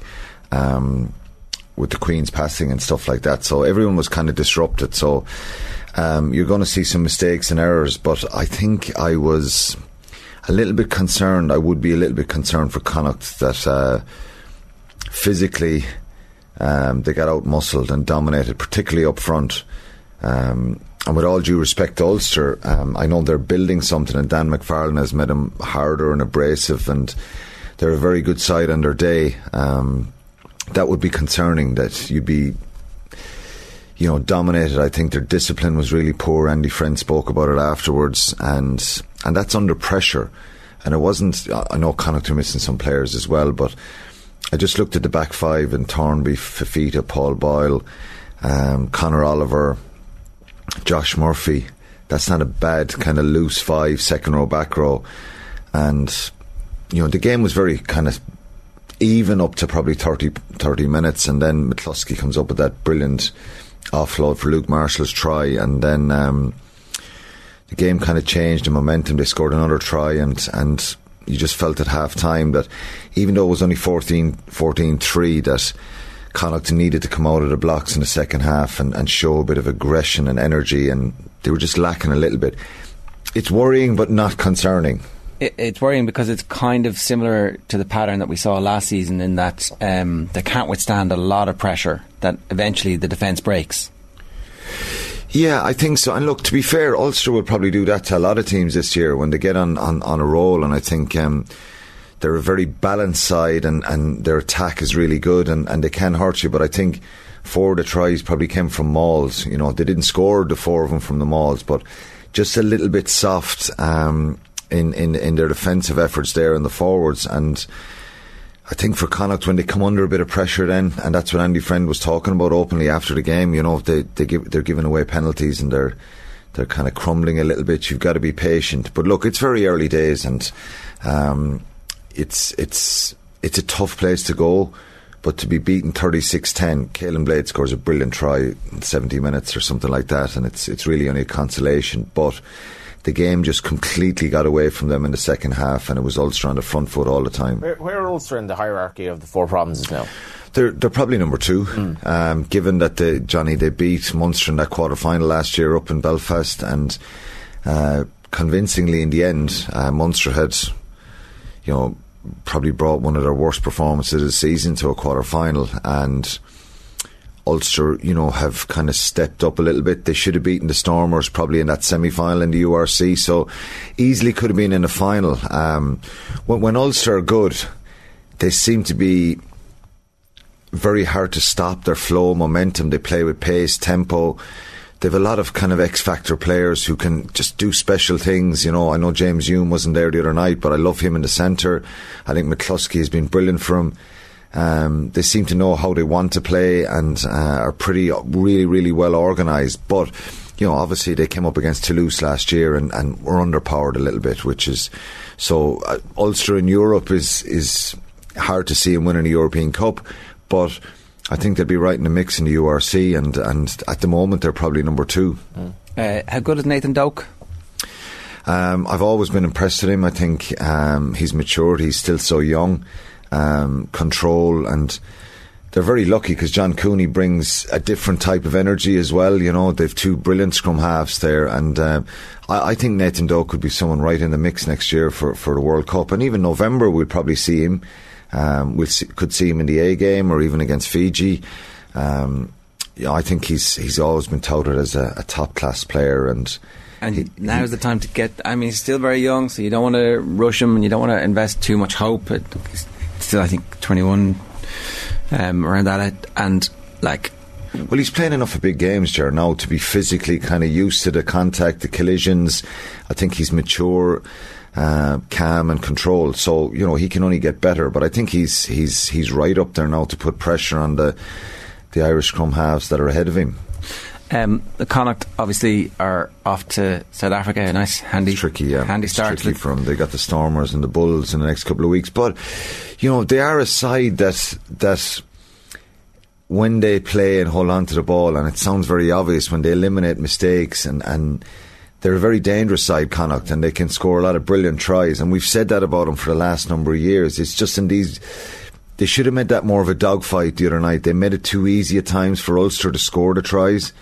Um, and, you know, they can go to South Africa and, and, you know, they'll throw the ball around and they can be brilliant at that. But they've got to do the fundamentals well scrum, line out, breakdown things like that and, and be more cohesive as a unit. Um, a lot of very, very good individual players, but I still think they're underpowered a little bit.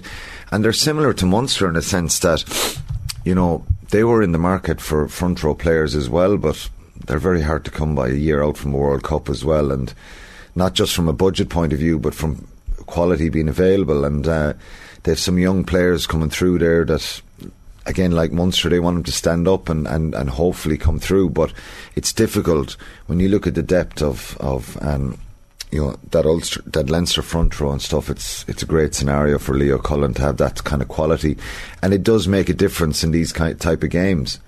Yeah.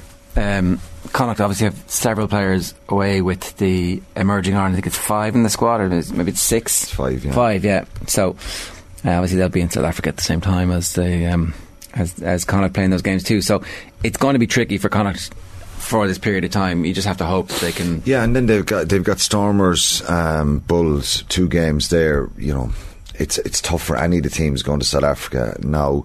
Um, the South Africans coming into the URC have, have you know particularly winning it last year with the Stormers and and and and an all South African final. Um, it, they're going to get better. They're going to get more confident. And Yeah. I think it's good for the league and it's good for the Irish provinces to, to keep testing themselves physically against them. So it's a tough couple of weeks. If they got a win there, one win, um, it'd be great. Uh, but it's a tough look. And Dan McFarland, I was reading quotes on him. It, every team seems to have a difficult run at the start.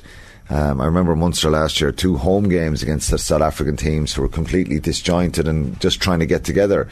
Uh, but this is difficult for them. And then they've got Munster at home in that, that fourth one, which I'm sure they'll be targeting, and they always get up for that. And, and Munster Connacht games in the last number of years, there's been a nice bit of bite to them. But you think it's a very tough start for them. And it's the last thing they need, Ger, because they need to try and get a little bit of momentum. I think they'd have been very disappointed last year to, to kind of slip down a little bit and not make the playoffs, not make Europe.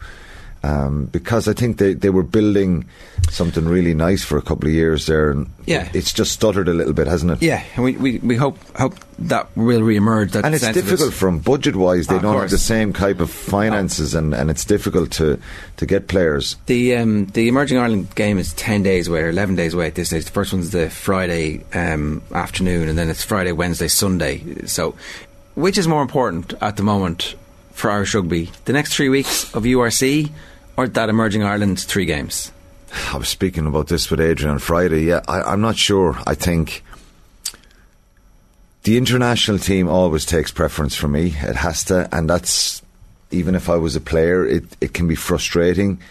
Um, if you're a, a provincial player and you're losing players to emerging Ireland tours, Ireland Days, internationals, or they're not played in the derby matches at Christmas, um, I think it's the most important thing. And we, we spoke at length the last time, didn't we, after the World Cup when we came back about how can we find something that's different, that we can at least kind of throw our hat and say, well, we tried something different. And I think the credit to the, the Irish team, they've tried, the, the Irish management, they've tried to do that. We were speaking about, you know, picking players who were playing for overseas clubs and seeing what they could they bring back and, and kind of closing off that or opening up that loophole and saying, well, we can select guys from abroad. I, I, I think this tour is is even though when you go through the list, there's probably four or five that you would think could actually now go into an Irish team in November. There's probably another three or four could put their hands up for a World Cup. So it's kind of if you get five, four or five players out of this in the next year, I think it's been a success. So I think it, it's even though it's probably frustrating for for the provincial coaches, and it's you can think uh, Andy Friend is trying to pick his team, Peter Wilkins up this week, and you know have everyone available, try and get their their internationals back as well, and. You think you're going off to South Africa and you're you're losing a couple of more players. Munster's team next week will be totally different. Ten of the players, they've ten going, haven't they? Is it ten or eleven? They've ten. All those ten were involved in the match against Cardiff at the weekend, and Yeah. all that ten are gone now. So I suppose you've got to get the got to get the good of having them on your squad. So you're definitely playing Yeah. them if they're not going to be around. Uh, it's it's tough. It is tough. Um, I, I do want to ask you about um, uh, kind of in that context the the Leinster Zebre game. It was interesting that they didn't start with Frawley from the start. That you know the the well, he was in New Zealand, so I think there might there must be some sort of a some something different here because I think the the, the plan was that you know within reason. Obviously, the guys who started the tests in, in, in New Zealand wouldn't be involved till round three. That's that's kind of was the plan. Okay. So, you know, Ciarán Frawley didn't start the test matches, so you know maybe there's a different reason. it counts the same, does it? It's yeah. I mean, it's very it's it's never made public. This player will play this number, yeah, number yeah. of So it's an individual thing. So I'm not privy to what, what that was, but I would imagine it's because he hasn't, he didn't start. Because when they came back from New Zealand, they would have had an extra couple of weeks off, and obviously go on their holidays and all that kind of stuff. So. Um, yeah, I was surprised to see him involved, but maybe there's a break factored in somewhere along the line for him in the next couple of weeks that, um, or maybe Leo Cullen asked, could we have them for the first couple of games? Yeah, I'm what does, sure. what does Leo Cullen say to them after that after that match, where it's like this could have been one of the greatest collapses ever? Like, or it- was it Um, was it something that they kind of were vaguely in control of what they were? You know, we're, we're still going to win this. You think, Johnny, at 28, I think it was, was it's 21 nil after 26 minutes. You're thinking this is going to be 50, 60 pointer here. Um, and like from a neutral's point of view, you're thinking, God, it's brilliant that Yeah. Zebre came back and they're making a fist of this and they're actually playing brilliant rugby. Um, like the offloads they had in the game, the, the line breaks were f- all superior to Leinster. Leinster were very efficient and direct early on, and um, I think after the game you're kind of going, first and foremost, you're kind of wiping the brow saying, thanks be to God, we could have lost that. I mean, if you look at the last couple of minutes of that, that game, it was, you know, it's 33 29, and they have brilliant opportunities. They're holding on to the ball. Eventually, they drop it, Mm. and there's a, an air relief. I think the changes that kind of came in, Leinster were right down the depth chart there, and you know they just needed a little bit more control and composure, and um, and they didn't have that. So you can take you can look at it from two ways. It's a great learning experience, and you still got the bonus point win. They shipped 29 points, like. yeah, they did, and and you know, given the, the scoreline the way it was, um, they lost the second half 19-5. Does that make any difference? Not really. And you know, the points, the bonus point was coming home for Leinster, but.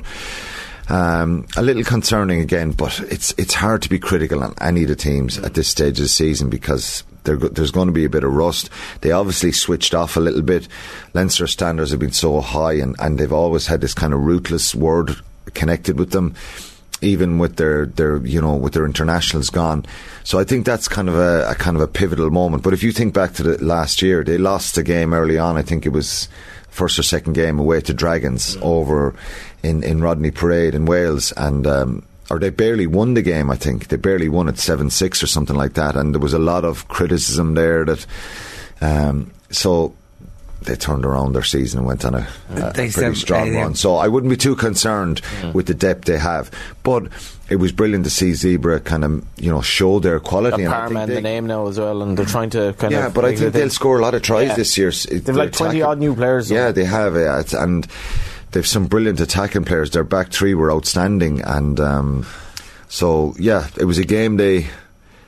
I think that he would have been reading the riot act him if they lost it in the end. But it was, it was, it was, it wasn't a case of they were comfortable. The last kind of seven or eight minutes, um, they were kind of defending very strongly, but Zebre kind of lost control of the ball and stuff. But um, yeah, they'd be happy obviously in the end. But Let's move on to, to Munster then. Um, they're beaten 2013 in Cardiff on Saturday afternoon. Game moved from the, the Friday.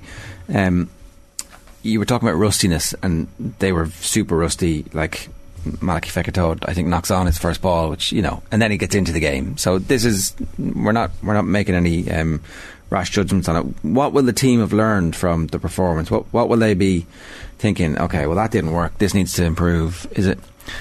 Is this was that essentially the start of like a preseason friendly still because they haven't played enough games together? Yeah, and I think it, what what what kind of stood out for me was that, um, and I think Graham Rowntree had to do this, even though because of all the changes he has in the next couple of weeks, and I think because of the emerging Ireland tour, things could have been a little bit different in pre-season, where they actually said, well, "Let's try and get as many of these players who are going to start the first URC game playing against Gloucester and London Irish," but because after they play Cardiff, there's going to be 50, there's probably 13, 14 changes next week to, to their game um, against Dragons that he had to mix and match those pre-season friendlies. So they haven't got a kind of a clear, and sometimes it needs a couple of games.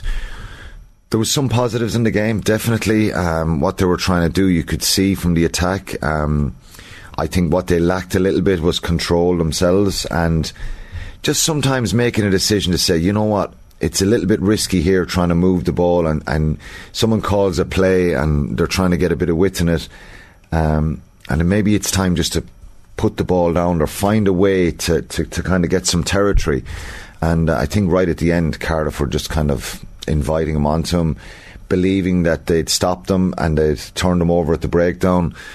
And uh, they got the score right at the end. You know, I think if you look at Munster getting a losing bonus point there was it's not a bad result given that the starting team had 13 Welsh internationals and it should have been 14 Owen Lane pulled out before the game in the warm up and Aled Summerhill came in he's a really good player so when I was doing my research for this game Is it the um, strongest Cardiff team in a long time? it is, yeah. And Dai Young has said that himself. I think obviously Liam Williams went off, and it was very unfortunate for him. He's he's a top bloke. But they brought on Rhys And, uh, Priestland, like it's you know. Yeah, so they have, you know, it's it's it's it's it's a strong side, and a lot of these guys played against South Africa in in in, in the summer. So you can kind of look at it both ways. I think Munster would have been frustrated when they look back at the video. They'll be quite frustrated at a lot of the time they got caught kind of behind the gain line with an impact tackle and three or four Munster players ahead of that player. So to, to retreat and get back around and resource the ball was difficult. Cardiff were really counter rucking very aggressively, so they got turned over a lot at the breakdown. Very concerning. I think the the knock ons and the drop balls were starting to become a little bit alarming. Uh, you know, as the game went on. And, and I don't know, is it just guys switching off or just being a little bit rusty? But I thought, you, you know, Fekitoa started, you know, he's running that hard line off a line out and he knocks it on, hits him into the middle of the chest. Chris Farrell dropped a couple, Alex Kendellen, um, Paddy Patterson was, was superb with his delivery and his sniping. Probably just got a bit excited and put two grubbers in it at times when he was making great breaks, but I think he was absolutely brilliant in the game.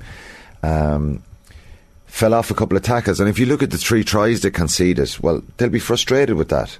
I think really frustrated. So you can look at it both ways. Certainly from their own viewpoint when they when they analyse the video, and if you're being harsh analysing what they could do better, um, the breakdown and the the ball the that ball handling needs to be a lot better.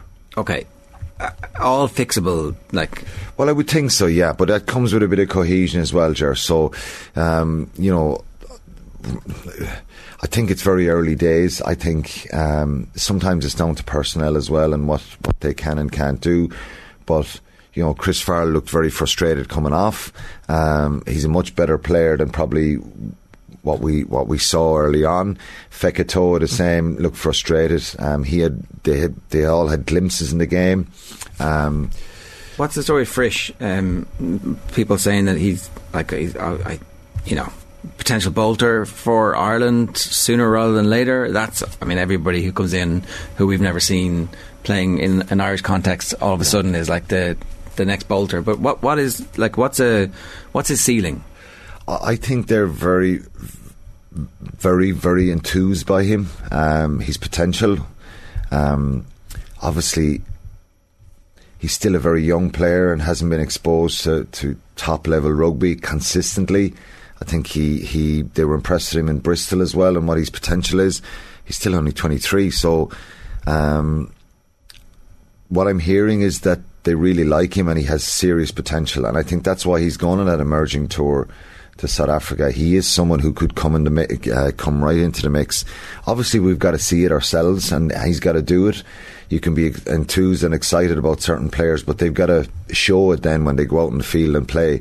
But I think he's someone definitely that they're really, really happy with, and and. Uh, they're hopeful that he can make a real impact there. Okay. Um, is there any word on the long term injuries around uh, Munster, RG Snyman in particular? It's kind of gone yeah, very I quiet. think he's pretty close. I Is he? think, yeah, yeah, he is. Um, I think they've been obviously trying to get this right um, and make sure that, like any knee injury, I think there was a small little, you know, soreness there and, and a cartilage issue over the summer, which is fine now. Um, and I think, look, he he's someone that obviously they've.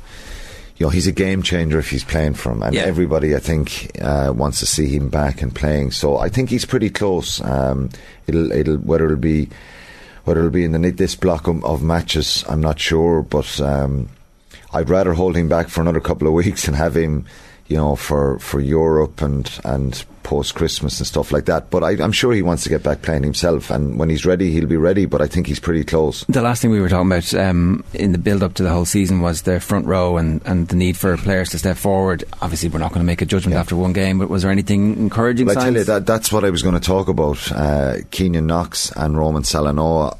Again, early days, but they're up against internationals there, you know. And Rhys Carré, um, he's a very strong scrummager. I think. Um, I think both of them played really well. Okay. I think they were just, and I looked at the scrum each time they were rock solid and they were getting a little nudge at times, and that's the stuff that I want to see before the stuff around the field because that's where they're going to be judged. And I think both of them played. You know, can layer really on well. the stuff around the field. Yeah, well, let's see. Um, you know, both of them are. Well, Ken, Kenyon Knox was making carries, uh, trying to poach ball, making impact tackles.